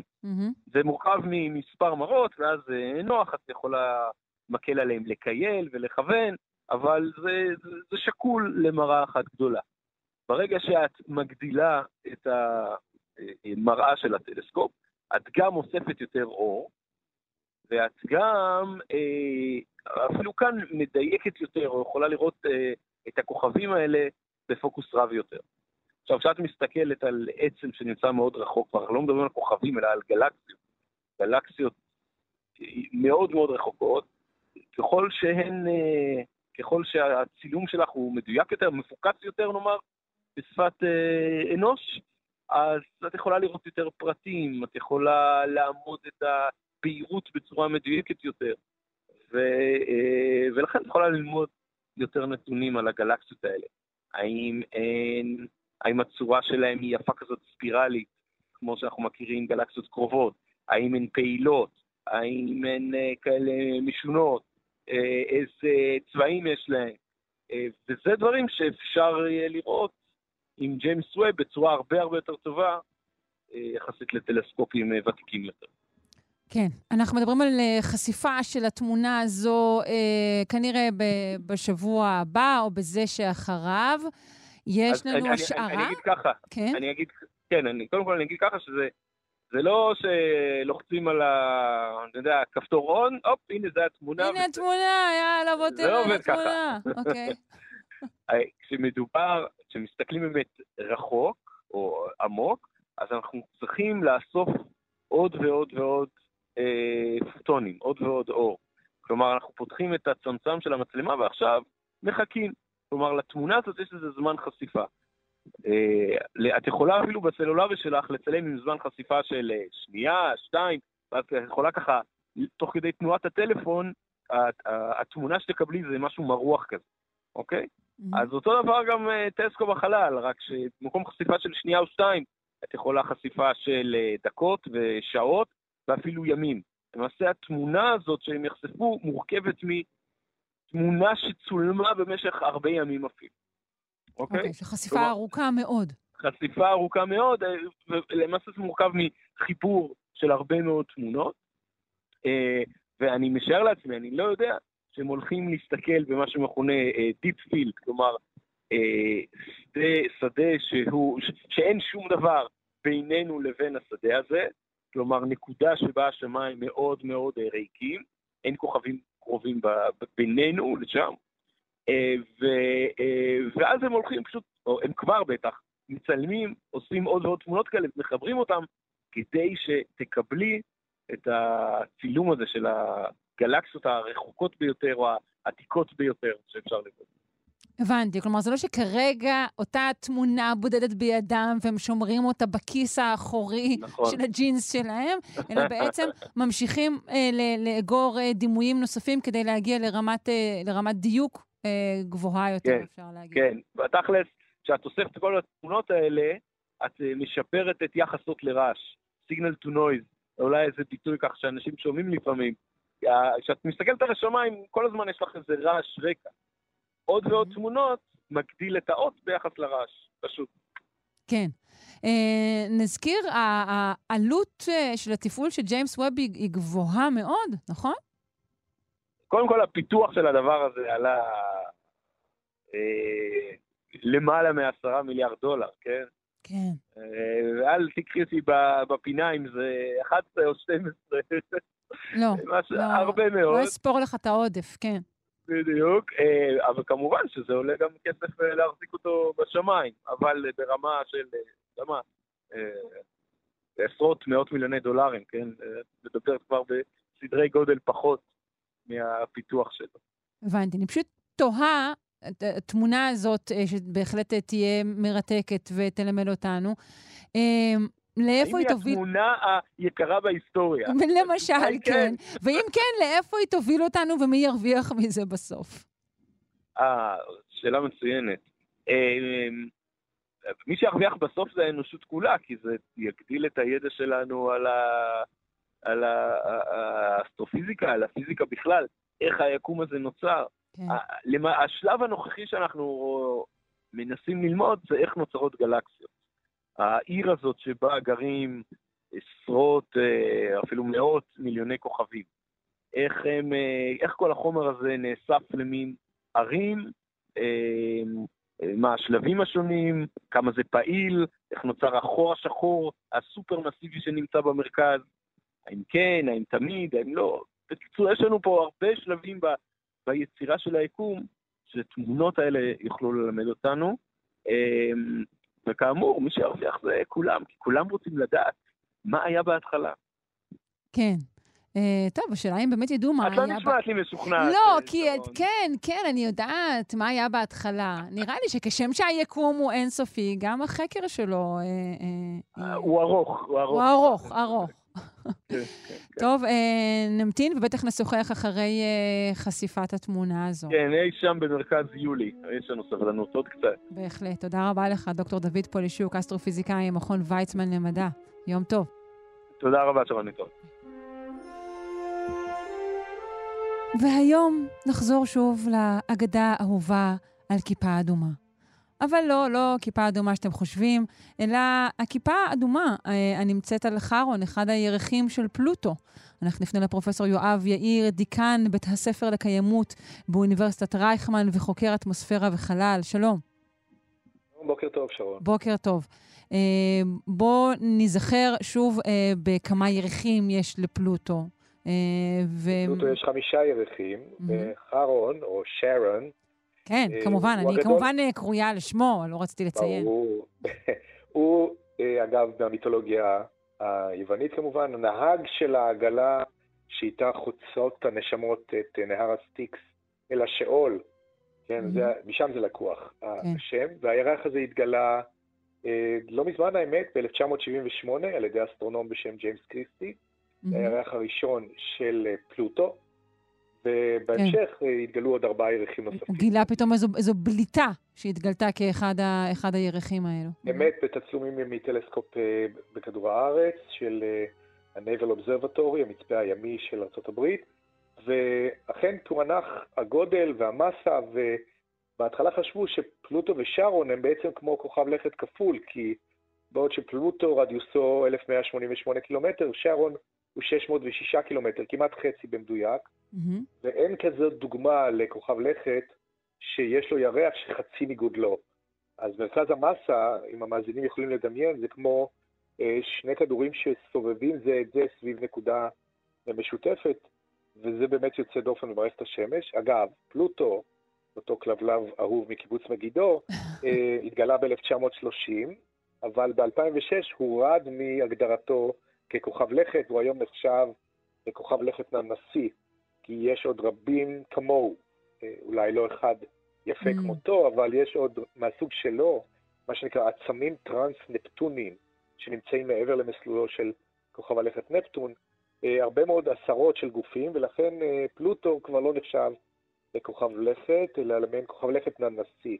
אוקיי, אז רגע, התחלנו לגוע באמת באופיו של הירח הזה, שהיחס של הגודל בינו לבין פלוטו הוא יחס חריג מאוד. כמה זמן לוקח לו בעצם להקיף את פלוטו? תראי, לפלוטו לוקח להקיף את השמש באמת 248 שנים, אבל שארון מסתובב סביבו כל 6 יממות ו9 שעות. אוקיי, די מהר. ומה בעצם יחס הגדלים ביניהם, איך הוא משפיע גם על הסיבוב שלהם? אז זהו, זה לא בדיוק הקפה רגילה, תחשבי על 2 כדורים שמחוברים במוט, שמסתובבים סביב ציר משותף, סביב מרכז הכובד המשותף, שנמצא מחוץ לכוכב הלכת פלוטו, ולכן זה לא בדיוק כמו שהשמש, שכדור הארץ מקיף את השמש, או הירח מקיף את כדור הארץ שלנו, אלא זה מין תנועה כזאת משותפת של 2 גרמי שמיים שמקיפים נקודה מרכזית, שלא נמצאת בדיוק באמצע המרחק, אלא פשוט ב2/3 המרחק לפי יחס המסות שלהם, שיעור א' במכניקה. מה שמעניין אגב זה ואת התחלת בדברייך באמת לספר על הכיפה האדומה של הירח כארון, שמגלים בתצפיות מהחללית ניו הורייזן, שחלפה ליד המערכת הזאת של פלוטו, חללית ראשונה, בשנת 2015, צילמה את כוכב הלכת ואת ירחיו, וגילתה למרבה ההפתעה שלשרון, לכארון, יש כיפה צפונית, הקוטב הצפוני שלו הוא אדמדם, צבע אדום מוזר. אוקיי. כן, זאת הייתה תעלומה מאיפה ולמה יש לירח הזה כיפת קרח אדומה.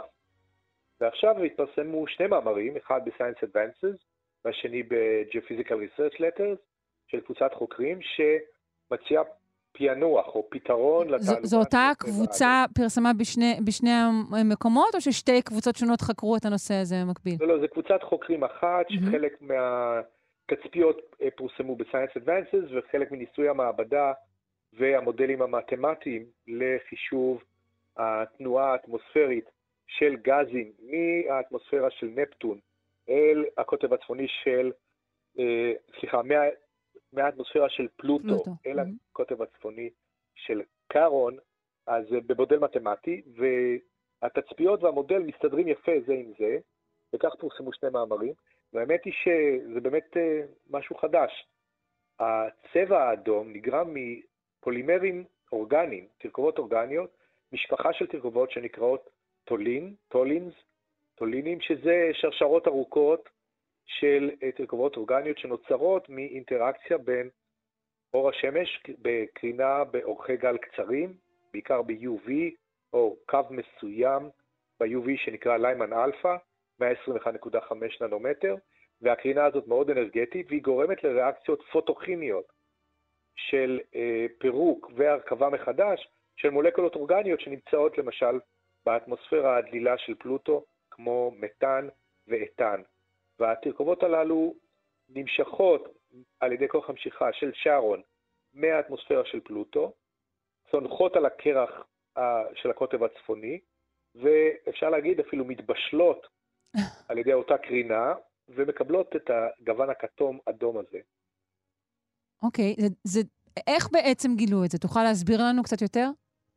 כן, מסתכלים על תצלומים ומגלים גוון אדום, כן. והמדענים שואלים את עצמם, איזה תרכובת כימית אנחנו מכירים שיש לה את הגוון הזה? ומנסים לחשב על פי התכונות הספקטרליות את ההרכב הכימי, ומשערים את מנגנון ההיווצרות. עכשיו, תולינים, המשפחה הזאת היא לא תופעה חדשה. אנחנו מכירים אותה גם מכוכבי לכת, ירחים של כוכבי לכת אחרים, במערכת השמש כמו גנימד וקליסטו, ירחיו של צדק, אנחנו מכירים אותה באטמוספירה של טיטן, הכתומה הזהובה, זאת אומרת, המולקולות הללו מוכרות לנו, והחשוד המיידים ככה, לכתם האדום על פניו של שארון, היה משהו במשפחה הזאת של תולינים. אבל שם זה בפיזור אחר, נכון? זה לא נמצא במין כיפה כזו. את צודקת, וכדי לוודא שזה באמת מה שהם חושבים, הם עשו שני דברים. הם עשו קודם כל ניסויים עם מתאן בתא וקום, והכניסו לתוך התא הזה גז מתאן, קררו אותו לטמפרטורה המשוערת על פניו של שארון, שזה מינוס 257 מעלות, והקרינו אותו, מה שנקרא זה zapped it with radiation, נתנו לו מידה הגונה של קרינה. זפתה של קרינה, אוקיי. זפתה של קרינה, ליימן אלפא, ובחנו מה קורה לגז הזה שקפה, ובאמת הותמר למולקולות של חומרים אורגניים במשפחה של התולינים האלה. ואחר כך הם אמרו, אוקיי, אז אנחנו מבינים את המנגנון הכימי-פיזיקלי של ההיווצרות, אבל איך הדינמיקה מתרחשת של ההשקעה של הגזים הללו מהאטמוספירה של פלוטו לעבר הקוטב הצפוני של כארון. הם בנו מודל מתמטי אקלימי, אם תרצי, של זרימת הגזים באטמוספירה, והוכיחו שבאמת שארון לאט לאט בוזז או שודד מתאן מפלוטו ומנציח אותו על פני השטח של הקוטב הצפוני שלו בדמות אותם תרכובות כימיות, פולימרים אורגניים קפואים על פני השטח. אז הכיפה הזו עשויה לגדול? היא גדלה כל הזמן, כי כל עוד יש לפלוטו באטמוספירה מעט מתאן ושארון מקיף אותו ומושך ממנו קצת מאותו גז, אז הכיפה הזאת עתידה לגדול, אמנם בקצב זהיר ומועט, אבל שוב, אנחנו מסתכלים על התוצאות של כמה מיליארדי שנים של אבולוציה של המערכת הזאת, אז יש שם באמת תרכובות כימיות מעניינות. אגב, בהקשר של נושא שדיברנו עליו אולי בעבר, אם אנחנו עושים רגע המראה מפני השטח של שארון לשביטים, שביטים שנודדים במערכת השמש, ועל פניהם יש את אותם תרכובות פולימרים אורגניים משפחת הטולינים, הם החשודים המיידיים במה שאנחנו קוראים פנספרמיה, הזרעה מהחלל או הבאה לפחות של אבני הבניין האורגניות לאותו כוכב לכת, כן, כדור הארץ הקדום והצעיר שלנו, ששאלת התחלת החיים או emergence of life היא שאלה באמת פתוחה עדיין, וזה אחת ההשערות, פנספרמיה על ידי טולינים שהגיעו על גביהם של שביטים, כן, שליחי קרח מאזור חגורת קויפר, אגב, איפה שנמצא פלוטו ושרון, ועוד הרבה מאוד גופים שרסיסים מהם יכולים להינתז אל מערכת השמש הפנימית, ואז אולי לפגוע בכדור הארץ, בירח שלנו, ובעוד גופים, מאדים, נוגה, ואם התנאים המתאימים על פני השטח של אותו כוכב לכת, יכולים לאפשר אולי אבולוציה ביולוגית. אוקיי, אז שרון, כארון או כארון קרוב אלינו בעצם אולי יותר משחשבנו, קרוב אלינו לא במובן של מרחק, אלא במובן של קרבה לחיים שמהם אנחנו עשויים. פרופסור יואב יאיר, דיקן בית הספר לקיימות באוניברסיטת רייכמן וחוקר אטמוספירה וחלל, תודה רבה. אתכן, להתראות, יום נעים.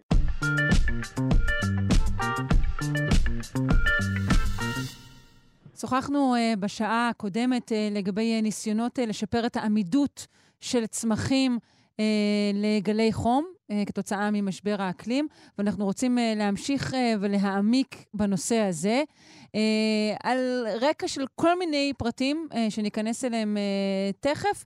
אנחנו צופים, או בעצם כבר התחלנו, תקופה של זעזועים בביטחון התזונתי העולמי. נשמע עוד על כך מהפרופסור אמיר שרון, חבר בבית הספר למדעי הצמח והבטחת מזון של הפקולטה למדעי החיים, וראש המכון לחקר דגנים באוניברסיטת תל אביב. שלום. שלום שרון. היי. אז אנחנו מדברים באמת על מגוון של גורמים שחברו להם יחדיו, חלקם קשורים זה לזה וחלקם לא, שמה היא ההשפעה, מה הם הגורמים ומה היא ההשפעה שלהם על המזון שלנו? אנחנו מדברים על כמה גורמים, אחד זה כמובן המלחמה, אני מבין, באוקראינה, אבל בוא נשים אותה רגע בצד, בסדר? מבחינתי כן, אתה יודע. כן, זה בוודאי שיש לזה השפעה, אבל כמובן יש גורמים אקלימיים שהתפתחו בשנים האחרונות, הולכים ומחריפים, ויש להם השפעה גם על הכושר שלנו לגדל את הצמחים, וגם על היבול שאנחנו עושים מהם, בסופו של דבר. כן. בכתבה שלפניי, שכמובן, כמקובל בתקשורת, אולי יש בה איזשהו אלמנט של הפחדת יתר, מדובר על 2023 כשנה קשה שצפויה לנו. אני חושב, בזהירות אני אומר את זה, שיש בזה די הרבה בכתבה. זאת אומרת, אנחנו רגילים, כמו שאת אומרת, לראות כתבות שקצת מפחידות, אבל הפעם יש לי תחושה שזה הדברים די אמיתיים. באמת יש התכנסות של כמה גורמים ביחד, שנותנים את ההשפעה שלהם. אנחנו רואים כבר את עליית המחירים של למעלה מ-40-50% כן. בגרעינים וכן הלאה. וזה הולך ומתעצם, ובגלל שזה כמה גורמים ביחד, אז קשה להתמודד מולם. כן, נורא קיוויתי שתזים את השיח הזה, אבל אני רואה שלא. תארי לא. לא, אתה עם מזכ"ל האום, שבעצם הזהיר, נכון, בשבוע שעבר, שהעולם עומד לפני משבר רעב חסר תקדים, עם סיכון לרעב קיצוני במספר המקומות, ושהמצב הזה אכן יחמיר כבר ב-2023. בואי ננסה לפרוט ככה יבולים שונים, איפה הם צומחים, ובעצם מה הם חטפו, איזו לטמה. תראי, אני לא מבין ולא מכיר מספיק טוב את הגידולים השונים ברחבי העולם שנפגעים, אבל מדובר למעשה בכל הגידולים הגדולים, מה שמכונה סטייפל קרופס, שזה חיטה וטירס, סויה, אורז, כל הגידולים שהם הבסיס לקיום שלנו. והגידולים האלה כולם, ללא יוצא מן הכלל, בכל המקומות הגידולים שמגדלים אותם בעולם, המקומות המרכזיים זה ארצות הברית, הודו, כמובן אוקראינה ורוסיה, אבל גם סין. יש בעיות קשות מעבר למלחמה, בעיות של אקלים. אם זה שטפונות, ואם זה חום, ואם זה מחלות, אגב, שזה לא פחות חשוב. וכל זה ביחד מתורגם לפחיתה ביבול, לכמות פחות גבוהה של יבול שאנשים עושים. כן. אז כל זה אפשר היה להתמודד עם, אני מניח שהאנושות הייתה יודעת להתמודד עם זה, ומתכוננת, אבל יחד עם המלחמה זה כבר כנראה קצת קשה. יותר מדי, כן, בהחלט מדובר על טירס באמריקה, על חיטה, ובאמת זה קורה בכל מיני מקומות בעולם, כלומר, גם כן בניגוד אולי למקרים שהכרנו, שאנחנו אומרים, אוקיי, כרגע יש בעיה באזור X, אנחנו רואים הרבה בעיות בהרבה מקומות בו זמנית. נכון, וזה האתגר הגדול. הרגעי, אז אני חושב שכדאי לחלק את הבעיה לשניים, אחד מקומית ומיידית, שהיא כנראה אקוטית, והייתי אומר, שהיא מתגלגלת גם בין היתר למגרשים יותר של מקבלי החלטות ופוליטיקה, תסביר? והבעיה קצת יותר ארוכת טווח, פוליטיקה, זאת אומרת, שינוע של חלוקת היבול בעולם, את יודעת, שיגיע לכולם, זה לא בכך שממש אין מספיק, אבל תמיד יש בוטלנק, יש צווארי בקבוק בלשנע את היבולים האלה למקום שבו הם צריכים. ומדינות חזקות רוצות מן הסתם לאגור גם סחורה אצלן. נכון. אז זה כאילו אני אומר, זה בטווח הממש המיידי שאמרת 23, והטווח הקצת יותר רחוק, שמסתכלים קדימה, במנותק מהמלחמה או מהאימות שם, זה באמת המשבר האקלים שהולך וגובר ופוגע בשטחי גידול וביבולים וכן הלאה. ועל זה המדע צריך לתת את התשובות, ואני חושב, פה אני כן חושב שיש מקום לאופטימיות. אוקיי. שהמדע ידע לתת את התשובות. אז בוא תן לנו כמה תשובות, כי אני מודה שהשיחה בינתיים מדאיגה מאוד. היא מדאיגה, אבל לא צריך להיכנס לבעלה, אלא צריך לתת את המשקל הנכון. אני אקח אותך אחורה בזמן לערך משהו מלפני 70 שנה, שהייתה המהפכה הירוקה, מי שמכיר, שבה אחרי מלחמת העולם השנייה, היה מחסור במזון גדול בארצות העולם שלישי, זה בהודו ובמקומות אחרים, ואז נורמן בורלג, שאחרי זה קיבל פרס נובל, עשה את המהפכה הירוקה, שבה הוא פיתח זנים עתירי יבול. והמדינה התחלות ופתר את הבעיה בעצם. ואנחנו בעצם באותו מקום היום, אנחנו צריכים עכשיו, למזלנו יש לנו מדע מאוד מתקדם היום, שצריך לבוא ולתת פתרונות לזה שהעולם מתחמם, והצמחים צריכים להיות מותאמים לאקלים המתחמם, למחלות המתגברות. אני יכול להגיד לך מאצלנו, אנחנו במכון לחקר דגנים עובדים על התכונות האלה בדיוק, אנחנו מחפשים תכונות שיאפשרו לצמחים להתמודד יותר טוב עם הבעיות של האקלים, עם בעיות של מחלות. כן, דברים ששמענו עליהם, שוב, בשעה שעברה שמענו על ניסיון לעזור לצמחים להפעיל את מערכות ההגנה שלהם מול גלי חום, ושמענו בעבר על מינים עתיקים של חיטה, שבעצם מוחזרים כרגע לחיים, למעגל, כי אולי יש בהם יותר עמידות. אתה יכול לספר לנו על עוד דברים? נכון. אז תראי, יש עוד הרבה מאוד כיוונים שאנשים לוקחים שהם שימוש במיקרואורגניזמים כדי לשפר את הכושר של הצמחים להתמודד עם הסביבה. חומרים שכמו שאמרת מעכתבים את מערכות הטבעיות של הצמחים. והגישה הזאת של לקחת צמחים מהבר שכן יודעים להתמודד טוב עם החום והאקלים המשתנה, אז לקחת מהם את התכונות זה אלמנט מרכזי. וזה גם באמת מה שנעשה, ולדוגמה פה בישראל, בגלל שיש אבות קדמונים של החיטה, אז אנחנו יודעים ללכת לאבות הקדמונים ולנסות להביא תכונות שישפרו בספציפית לחיטה ושעורה את היכולת שלהם לעבוד. כך עושים גם במקומות אחרים בעולם, גידולים אחרים. כן, אבל כמה שטחי חקלאות בכלל נותרים כדי לעבוד עליהם? שטחי החקלאות כרגע הם אמנם קצת הצטמצמו, אבל הם קיימים. הבעיה העיקרית שבאמת ככל שהחום גדל, אז אזורים יורדים קצת מהסך האזורים שיש לגדל. אבל אם אנחנו באותו זמן ניתן זנים חדשים שיודעים לגדול בקרקע יותר מלוכה ויותר חמה, אז אנחנו לא נפסיד אותם שטחים. זה בעצם ההיגיון שעומד מאחורי ניסיונות, זה ניסיונות שנעשים בכל המקומות בעולם, ואני חושב שכבר יש הצלחות ראשוניות של צמחים שהם חסינים יותר לפגעי אקלים. אוקיי, כלומר, אתה אומר, בטווח הקצר אנחנו אולי אכן נחוש כל מיני קשיים וכשלים בשנתיים הקרובות, אבל בטווח יותר ארוך המדע יצליח להתגבר על הקשיים. אני מאמין שכן. אנחנו רואים את הכיוונים האלה והמדע יודע לעשות. תראי מה קרה עם הקורונה, למשל, כמה מהר פיתחו חיסון.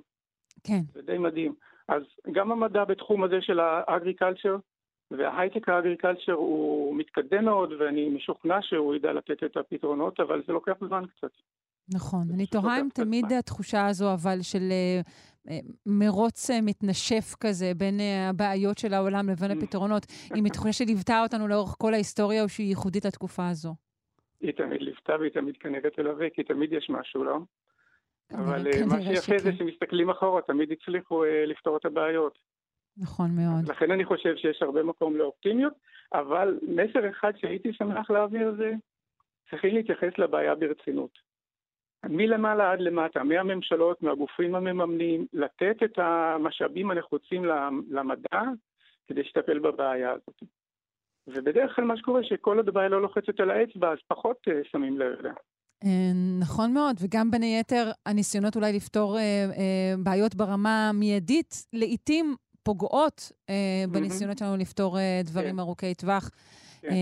אין ערך פופוליזם גם לנגזרותיו. אני מסכים. אני חושב שאין לנו פתרון קסם מהיום למחר. כן. תודה רבה לך, פרופסור אמיר שרון, חבר בבית הספר למדעי הצמח והבטחת מזון של הפקולטה למדעי החיים וראש המכון לחקר דגנים באוניברסיטת תל אביב. יום טוב. תודה.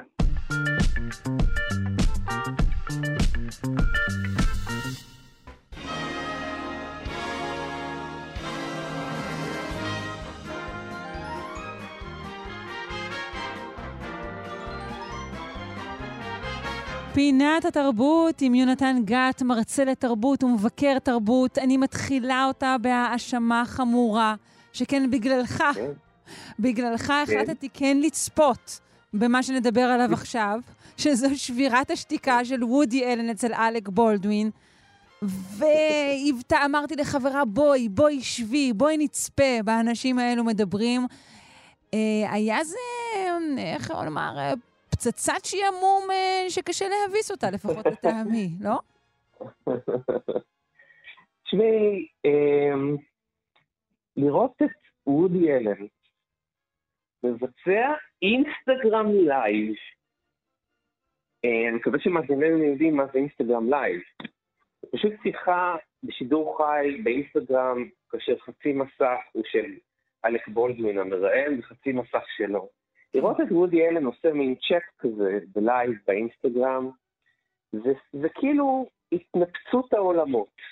אתה תצטרך להסביר למה, אבל אכן נגיד שחלק גדול מאוד מהשיחה הוקדש לקשיים, שהיו המון המון כשלים טכניים ועיסוק בעצם הפורמט של האינסטגרם לייב, ושנכון, זה היה ככה שני קשישים בעולם הקדמה. כן, זה אין, המשמעות של מה שאני אומר זה אין דבר כזה. זה כמו לראות, זה כמו ללכת ברחוב ולראות צלחת מעופפת באמצע הרחוב. זה פשוט לא יאומן לראות שום דבר. כמו לראות את קוונטין טרנטינו על אופניים בפארק הירקון, דבר שקורה, דברים מוזרים קורים. זה כמו שתראי פתאום את אלברט איינשטיין עושה ריקוד בטיקטוק. זה פשוט בלתי נתפס שהאיש הכל כך טכנופובי הזה, האיש מעולם לא כתב מילה במחשב, יודע?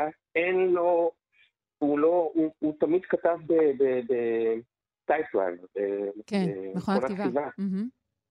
אף פעם לא, הוא לא יודע מה זה אפליקציה, הוא לא יודע מה זה אינסטגרם. כן, זה מה שהוא אמר, הוא אמר שהוא לא יודע מה זה, ושהוא לא יודע בכלל מה התפקיד של רשת חברתית ככלל, אבל הוא אמר כזה בוודי אלניותו, כן, יש לי אנשים שעושים את זה בשבילי, הם חושבים שזה חשוב. נכון. והוא משך בכתפה. נכון, עכשיו יש כמה דברים. תראי, וודי אלן הוא אחד מבימאי הקולנוע הגדולים ביותר, זה כמובן עניין של טעם בעיניי, ואני לא היחיד בוודאי, שחושב שהוא אחד מבימאי הקולנוע החשובים ביותר שאי פעם יצרו. נראה לי שגם מקטרגיו יסכימו איתך. כן, אחת הסיבות לזה זה שהוא הפך את הנבח לסופר הירו, וזה הוא הראשון שהפך את זה לכל כך יוצא דופן, את היהודי הנוירוטי, המפוחד, הניו יורקי, הג'ינג'י, הלוזר, הוא הפך אותו בעצם למרטיר, הפך אותו לגיבור הוליוודי. שזה דבר די מדהים. בנוסף לזה, הוא אייקון יהודי מהשורה הראשונה. כשאנשים מדמיינים מה זה יהודי בעולם, אז יש להם כמה, יש להם את אלברט איינשטיין אולי, יש להם את גראוצ'ו מרקס אולי, את פרויד, ואודי אלן נמצא בשורה הזאת. זאת אומרת, הוא הפך להיות הרבה יותר גדול מהדמות הפרטית, השם הפרטי הפך להיות לשם כללי, של טייפ כזה, אף טיפוס של כן, יהודי. ישר אנחנו מדמיינים את האימא היהודייה בשמיים צועקת עליו. לגמרי. אם אתה זוכר את זה. עכשיו, הדבר המסעיר עוד יותר בסיפור, שלא רק שהקולנוע שלו יקע גלים, אלא החיים הפרטיים שלו הם בעצם סוג של מאבק בין הקולנוע לבין החיים הפרטיים. יש כל הזמן התכתבות בין הקולנוע שלו לחייו הפרטיים. אנחנו רואים במנהטן, ששם יש לו רומן עם ילדה בת 17, כשהוא בן 42, אז דרך אגב היה נחשב לקלאסיקה, היום מסתכלים על זה בצורה ביקורתית, מה שמראה לך שזה עניין של תקופות וזמנים וקונטקסט. אבל הסרטים שלו מתכתבים עם האישיות שלו ועם המשפחה שלו ועם האירועים שלו. הוא מתגרש ממאיה סטרו בזמן שהוא עושה את בעלים ונשים, כלומר זה ממש, זה כאילו הסרטים שלו זה הטיימליין שלו, של חייו. כן, דבר שבימינו הוא מאוד מקובל, למעשה לתרבות כמעט קשה לחרוג מהטיימליין של חיי היוצרים שלה. לגמרי. והוא מייצר לעולם שערוריות בקנה מידה שאי אפשר לשכוח. שערוריות, הוא מתחתן עם הבת המאומצת של זוגתו אז, הם אמנם לא גרו ביחד, הוא לא היה האבא המאמץ שלה, אבל הוא מתחתן עם ביתה של מאיה ספרו, היא הייתה אז בת 21, ונקשרים כמובן אליו, ובאותו הזמן מאיה ספרו והבת מאשימות אותו בתקיפה מינית של הילדה, של ילדה אחרת, כן, הילדה הביולוגית, ונפתחת שעוריה שבאה והולכת וחוזרת, ויש חקירת משטרה, ומוצאים שבעצם הוא לא עשה כלום, אבל אחר כך זה שוב פעם עולה, והבת מתלוננת, ושומעים את העדות שלה, ומגיעה פה תקופת מיטו, והדבר הזה מקבל כותרות, והוא הופך להיות מוחרם על ידי אולפני הקולנוע, שמפסיקים להפיץ את הסרטים שלו בחלק מהזמן. כן, והוא בכלל נכנס לשתיקתו, כן. והוא נכנס לשתיקה, אבל השתיקה הזאת היא שתיקה מדודה. מה הוא עושה? הוא מוציא ספר שקוראים לו Upper Pose of Nothing, ששם הוא חצי מהספר, הוא תוקף את מיה ספארו, והוא טוען שהיא שצפה לביתם את המוח וכדומה, ומביא הרבה כאילו ראיות להגנתו, ועושה שני דברים. הוא מתראיין פעם אחת לפני שנתיים אצל אלק בולדווין, בפודקאסט שלו, שקוראים לו Here is the Thing, ואז במשך שנתיים הוא שותק לגמרי, וזה בעקבות הסדרה שיצאה, אלן נגד פרו, על משפט שחוללה רעש רב.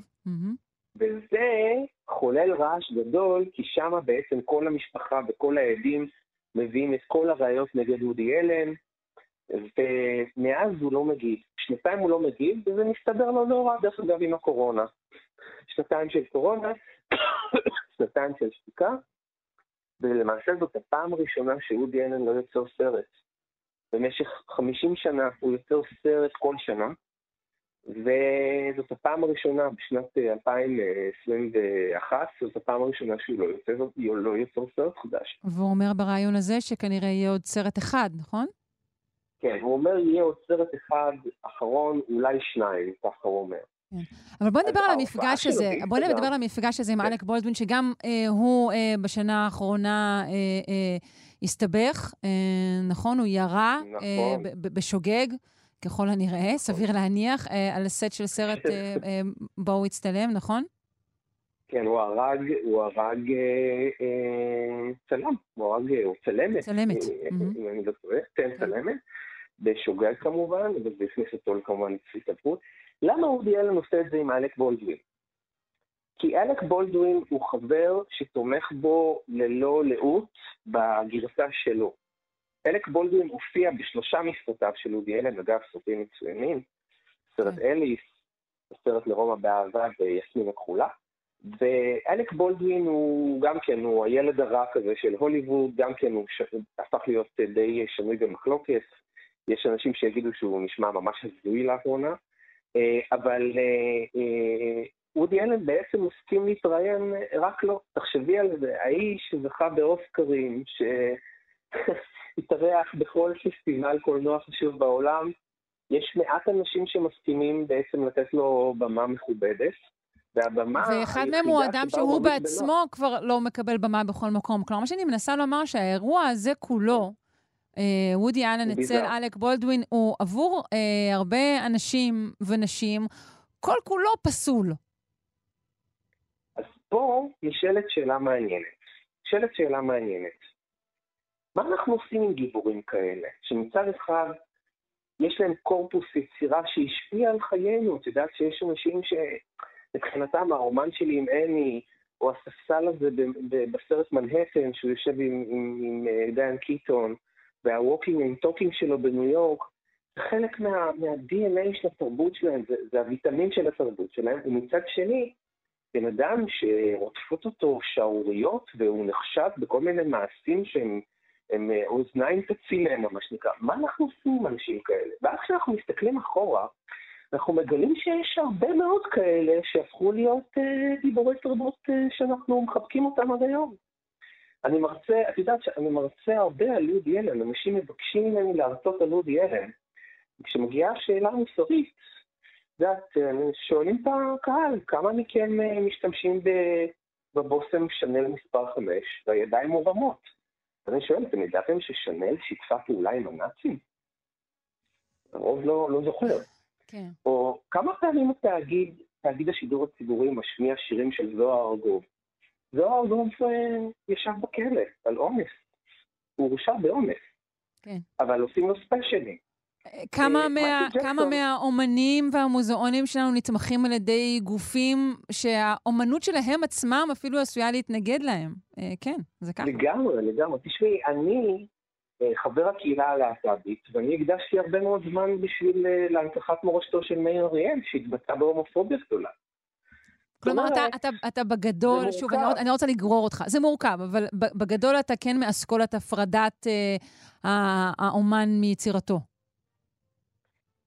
לא חושב שאפשר להפריד, אבל אני חושב שברגע שהאומן שחרר את יצירתו לעולם, היא לא כל כך שלא כבר לדעתי. זאת אומרת, זה הופך להיות כבר חלק מקורפוס של ידע, שהוא סוג של public domain, שאי אפשר אחר כך לנתק אותו. זה כמו חומה שנבנית נדבף על נדבף, אבן על אבן, ואי אפשר אחר כך לבוא ולהגיד, רגע, אני אוציא עכשיו, היה ניסיון כזה דרך אגב, לבטל את חלף עם הרוח, כאילו למחוק את הסרט הזה מזה. וזה היה כל כך מטופה שהם יחזירו את זה בחזרה, כי אי אפשר למחוק, גם אם יש שם דבר שלא אוהבים, אתה לא יכול למחוק את זה, כי זה חלק מהקנון. למשל, אם יום אחד נגלה, חלילה, שאלברט איינשטיין היה רוצח סדרתי, אני סתם עכשיו אומר, אז מה אנחנו נגיד טוב, אז לא נתייחס יותר לתורת היחסות. לא נשתמש ביותר. זה בלתי אפשרי. נכון, מה גם שכשאנחנו עושים מחיקה כזאת, אנחנו גם מוחקים דברים קשים מההיסטוריה שראוי שיזכרו. נכון, ואנחנו גם מוחקים, האמת היא, אנחנו מוחקים את עצמנו. נכון מאוד, יונתן גת, יפה אמרת. אני אשאל אותך שאלה. למה כל כך חשוב לנו שמי שיצר יצירה מאוד מאוד יפה, יהיה בהכרח גם בן אדם נורא טוב? למה זה כל כך חשוב? מי אמר? למה זה צריך ללכת? למה אנחנו דורשים רמה מוסרית עליונה ממישהו שיצר יצירה נורא נורא יפה? מה אכפת לנו מזה בכלל? למה אנחנו לא יכולים ליהנות מיצירה ולהגיד, כן, הוא החרה של בן אדם? זה קורה הרבה. אני ראיינתי את אריאל זילבר בתוכנית שלי גיבור תרבות. אריאל זילבר התבטא נגד הקהילה שלי בצורה קיצונית ואלימה ביותר, והוא גם תומך בשחרור יגאל עמיר. אז אני לא אראיין אותו על המוזיקה שלו, תראה, זאת שאלה הרי מאוד מורכבת, התשובה שלה היא גם בין היתר דורית, אתה יודע שדורות אחרים חושבים אחרת, ומה שאני מוצאת בשיחות עם אנשים צעירים יותר, זה שהם אומרים, יאללה, כל הדיבורים הרומנטיים שלכם על אומנות טהורה וזה, לא מעניינים אותנו, אנחנו רוצים אך ורק אנשים חמודים, סביבנו בכל מקום. אנחנו ממש חייבים לסיים. אני מודה לך מאוד. יונתן גת, מרצה לתרבות ומבקר תרבות. אם אתם רוצים לראות הרעיון הזה של וודי אלן, אלק בולדווין, הוא נמצא לצפייה באינסטגרם. תודה רבה.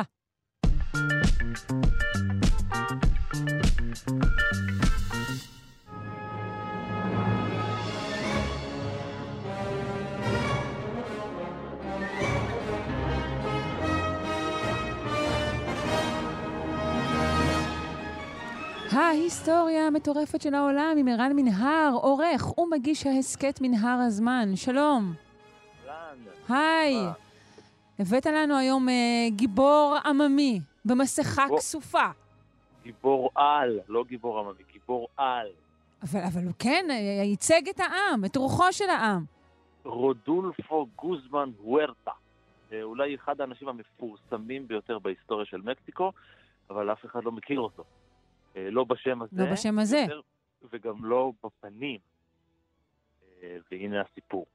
במשך קרוב ל-50 שנים, הוארטה היה ידוע בציבור רק כאל סנטו, הלוחם במסכת הכסף. 5 עשורים, אבל את המסכה הוא הסיר בפומבי רק פעם אחת בלבד. אל סנטו, הקדוש בספרדית, נולד בשנת 1917, והוא החל להתעניין לראשונה בהיאבקות בימיו החוקיים הראשונים של הספורט המוזר הזה בשנות ה-30. קצת לפני יום הולדתו ה-17, הבחור החל את הקריירה, עדיין בשמו האמיתי, רודולפו גוזמן הוארטה. ובמשך השנים שלאחר מכן הוא נלחם בכל מיני שמות, ביניהם גם האיש האדום, השד השחור, ואפילו האטלף 2. בגלל שהאטלף כבר היה תפוס על ידי מתאבק יריב, אז הוא ויתר על זכותו וויתר על השם. רגע, עד כמה ההתאבקות מהסוג הזה דומה לסוגים אחרים שאנחנו מכירים, ההתאבקות המקסיקנית? מאוד. אנחנו מכירים את ה-WWE, הליגה המוכרת ביותר, שם היינו ילדים, קראנו לזה קאץ', קרי ון אריק, שפחת ון אריק וכאלה. אחר כך זה התפתח לכל מיני כיוונים, אז כן. שזה משהו שהוא גם תיאטרלי מאוד, וגם פרוע וחסר גבולות, נגיד? נכון, בדיוק.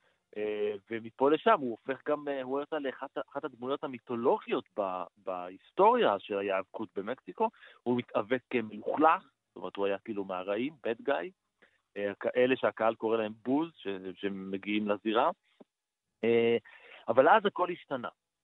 בשנת 42 הוא שינה את הכינוי שלו לאל סנטו, והוא תפר תחפושת שקיבלה את ההשראה שלה מהספר האיש במסכת הברזל, הספר האיקוני, וגם החליפה שלו הפכה לאייקון בעצמה, כי ב-26 ביולי הוא ניצח קרב נגד 8 מתאבקים. מה זה? זה כמו אגדה של האחים גרים. ממש. אקרובטיקה אווירית, הטלות, הם הפכו, זה בעצם מה שהפך למאפיין המרכזי של הסגנון ההיאבקות שלו, והתהילה שלו מאותו רגע הולכת ומתרחבת לאורך 10 השנים הקרובות. הדמות שלו מתקבעת כלוחם צדק, אנחנו מדברים על שנות ה-40, אז לוחם צדק של מעמד הפועלים. זהו, עד כמה זו הייתה דמות, ועד כמה הוא היה באמת לוחם צדק מאיזשהו סוג? לא, אז הוא היה דמות, זאת הייתה דמות, אבל העניין הוא שבשנות ה-40, תחילת שנות ה-40, לקראת אמצע שנות ה-40, אנשים שמכירים אותו רק, תחשבי כמה הוא צריך להיות מוכר, כי אנשים רק הגיעו לראות אותו. הכניסה של הטלוויזיה, לחיים של המקסיקנים, רק מגבירה את הפופולריות שלו. עד כדי כך, אגב, שהדמות שלו הומצחה בקומיקס. קומיקס וסרטים, נכון? זה גדל מאוד העסק הזה. כן, כן. הסדרת קומיקס הזאת שרצה, אגב, 35 שנה רצוף, שם הוא נלחם בערפדים ובאנשי זאב וכל מיני דברים מהסוג הזה. אז נכון, זה היה טבעי שמפיקים בתעשיית הקולנוע יביעו עניין, וההצעה הראשונה הייתה לחכב בסרט בשם האיש במסכת הכסף, שזה הכינוי הפופולרי שהדביקו לו, אבל אל סנטו לא האמין שהסרט הזה יצליח, ולכן הוא סירב. ואכן הסרט היה כישלון. אבל הסרט לא רק... נכון, הוא נכשל, אבל הוא התחיל ז'אנר חדש של סרטי היאבקויות במקסיקו, שזה לא היה. ובשנת 58, רק ב-58, אחרי שהוא באמת הבין שסדרת הקומיקס היא להיט, של כבר עשרות שנים, הוא הסכים להשתתף בסרט אחד בלבד, אבל הוא הפך את החיים שלו לחלוטין, הוא היה מגה סטאר, הוא הופיע ביותר מ-50 סרטי אבקות, והוא ניצח את כולם, מחייזרים ועד נאצים, כן? ואם הוא היה, לא יודע איך אפשר, אבל הוא הפך להיות עוד יותר פופולרי, זאת אומרת, הוא שובר עוד שיאים של פופולריות, וכל זה כשאף אחד לא יודע איך הוא נראה. הוא לא הסתיר את המסכה שלו אף פעם. רגע, מי שמפסיד מסיר את המסכה, או מי שמנצח נשאר איתה? לא, לא, לא. יש עניין כזה? לא. לא, בכלל, בקרבות האלו. הדמות עם מסכה, מה שהופך, נותן לה איזה אופי כזה מאוד מסתורי, אז לא יודעים כאילו איך הוא נראה, לכאורה, כן? כמו זורו כזה. בדיוק, אפילו יותר, זאת מסכה שמכסה את כל הפנים, ממש, מהמצח עד הסנטר, מסכת גומי כזו, והוא לא מוריד אותה בציבור אף פעם, בסרטים שלו הוא היה מדובב, כדי שהקול שלו האמיתי לא יישמע, ובאחד הסרטים הוא כן הוריד את המסכה לאיזה סצנת אהבה כזה לנשיקה, אבל גם שם השתמשו בכפיל. והשמועות סיפרו שגם בתמונת הדרכון שלו הוא היה עם מסכה, מה שכמובן לא נכון. הפעם היחידה... הוא בכלל כאילו הוא הסתובב, הוא יצא מגבולות מקסיקה, הוא הצליח גם בעולם. הוא הסתובב, הוא בוודאי. הוא בעיקר, תחשבי שהוא ימגיע לשדה תקופה בשביל לצאת ממקסיקו, אף אחד לא ידע שזה הוא, כי אף אחד לא ידע מי זה. אבל הפעם היחידה בשנת 84 הייתה הפעם היחידה שהוא הסיר את המסכה, וזה דווקא היה אחרי שהוא פרש מעולם ההיאבקות, וזה דווקא היה בטוק שואו, מאוד פופולרי במקסיקו. 10 דקות לתוך השידור, לתוך הראיון איתו, בלי שום הכנה מוקדמת, הוא פשוט מסיר את המסכה. המגיש גם כן, זה נראה שאף אחד לא ידע שזה מה שהולך לקרות? לא, לא, ממש, בלי שום הכנה, אף אחד לא ידע. הוא הוריד את המסכה ל2.5 שניות, ומיד החזיר אותה בחזרה אליו. אולי פתאום גרד לו, ליד האף, הוא החליט להוריד את זה לרגע.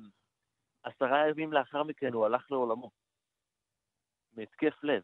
10 ימים. הוא כאילו היה איזה משהו, גיש משהו. מה זה? זה כסיפור שמשון. כוחוני לקח ממנו מרגע שנחשפו פניו. שימי לב לשני הפרטים האחרונים שאני אשתף אותך. ההלוויה שלו הייתה אחת הגדולות בהיסטוריה של מקסיקו. והוא נקבר עם המסכה עליו. בהחלט. ההיסטוריה המטורפת של העולם. מה יש לומר? טוב, מעניין מאוד, ומי שרוצה לקרוא עוד על ההיאבקות החופשית המקסיקנית והמקור של השימוש במסכות, בהחלט מוזמן לעשות את זה, זה מרתק. אני מודה לך מאוד, ערן מנהר, עורך ומגיש ההסכת מנהר הזמן, על שחשפת אותנו לאל סנטו. בוקר טוב.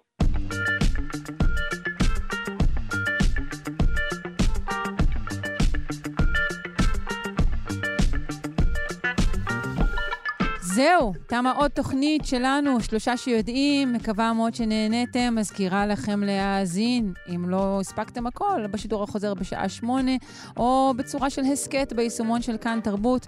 ערך אותנו רז חסון, הפיקה אלכס לויקר, הטכנאי אלון מקלר, אני שרון קנטור, מאחלת לכם יום טוב והרבה עניין. ביי.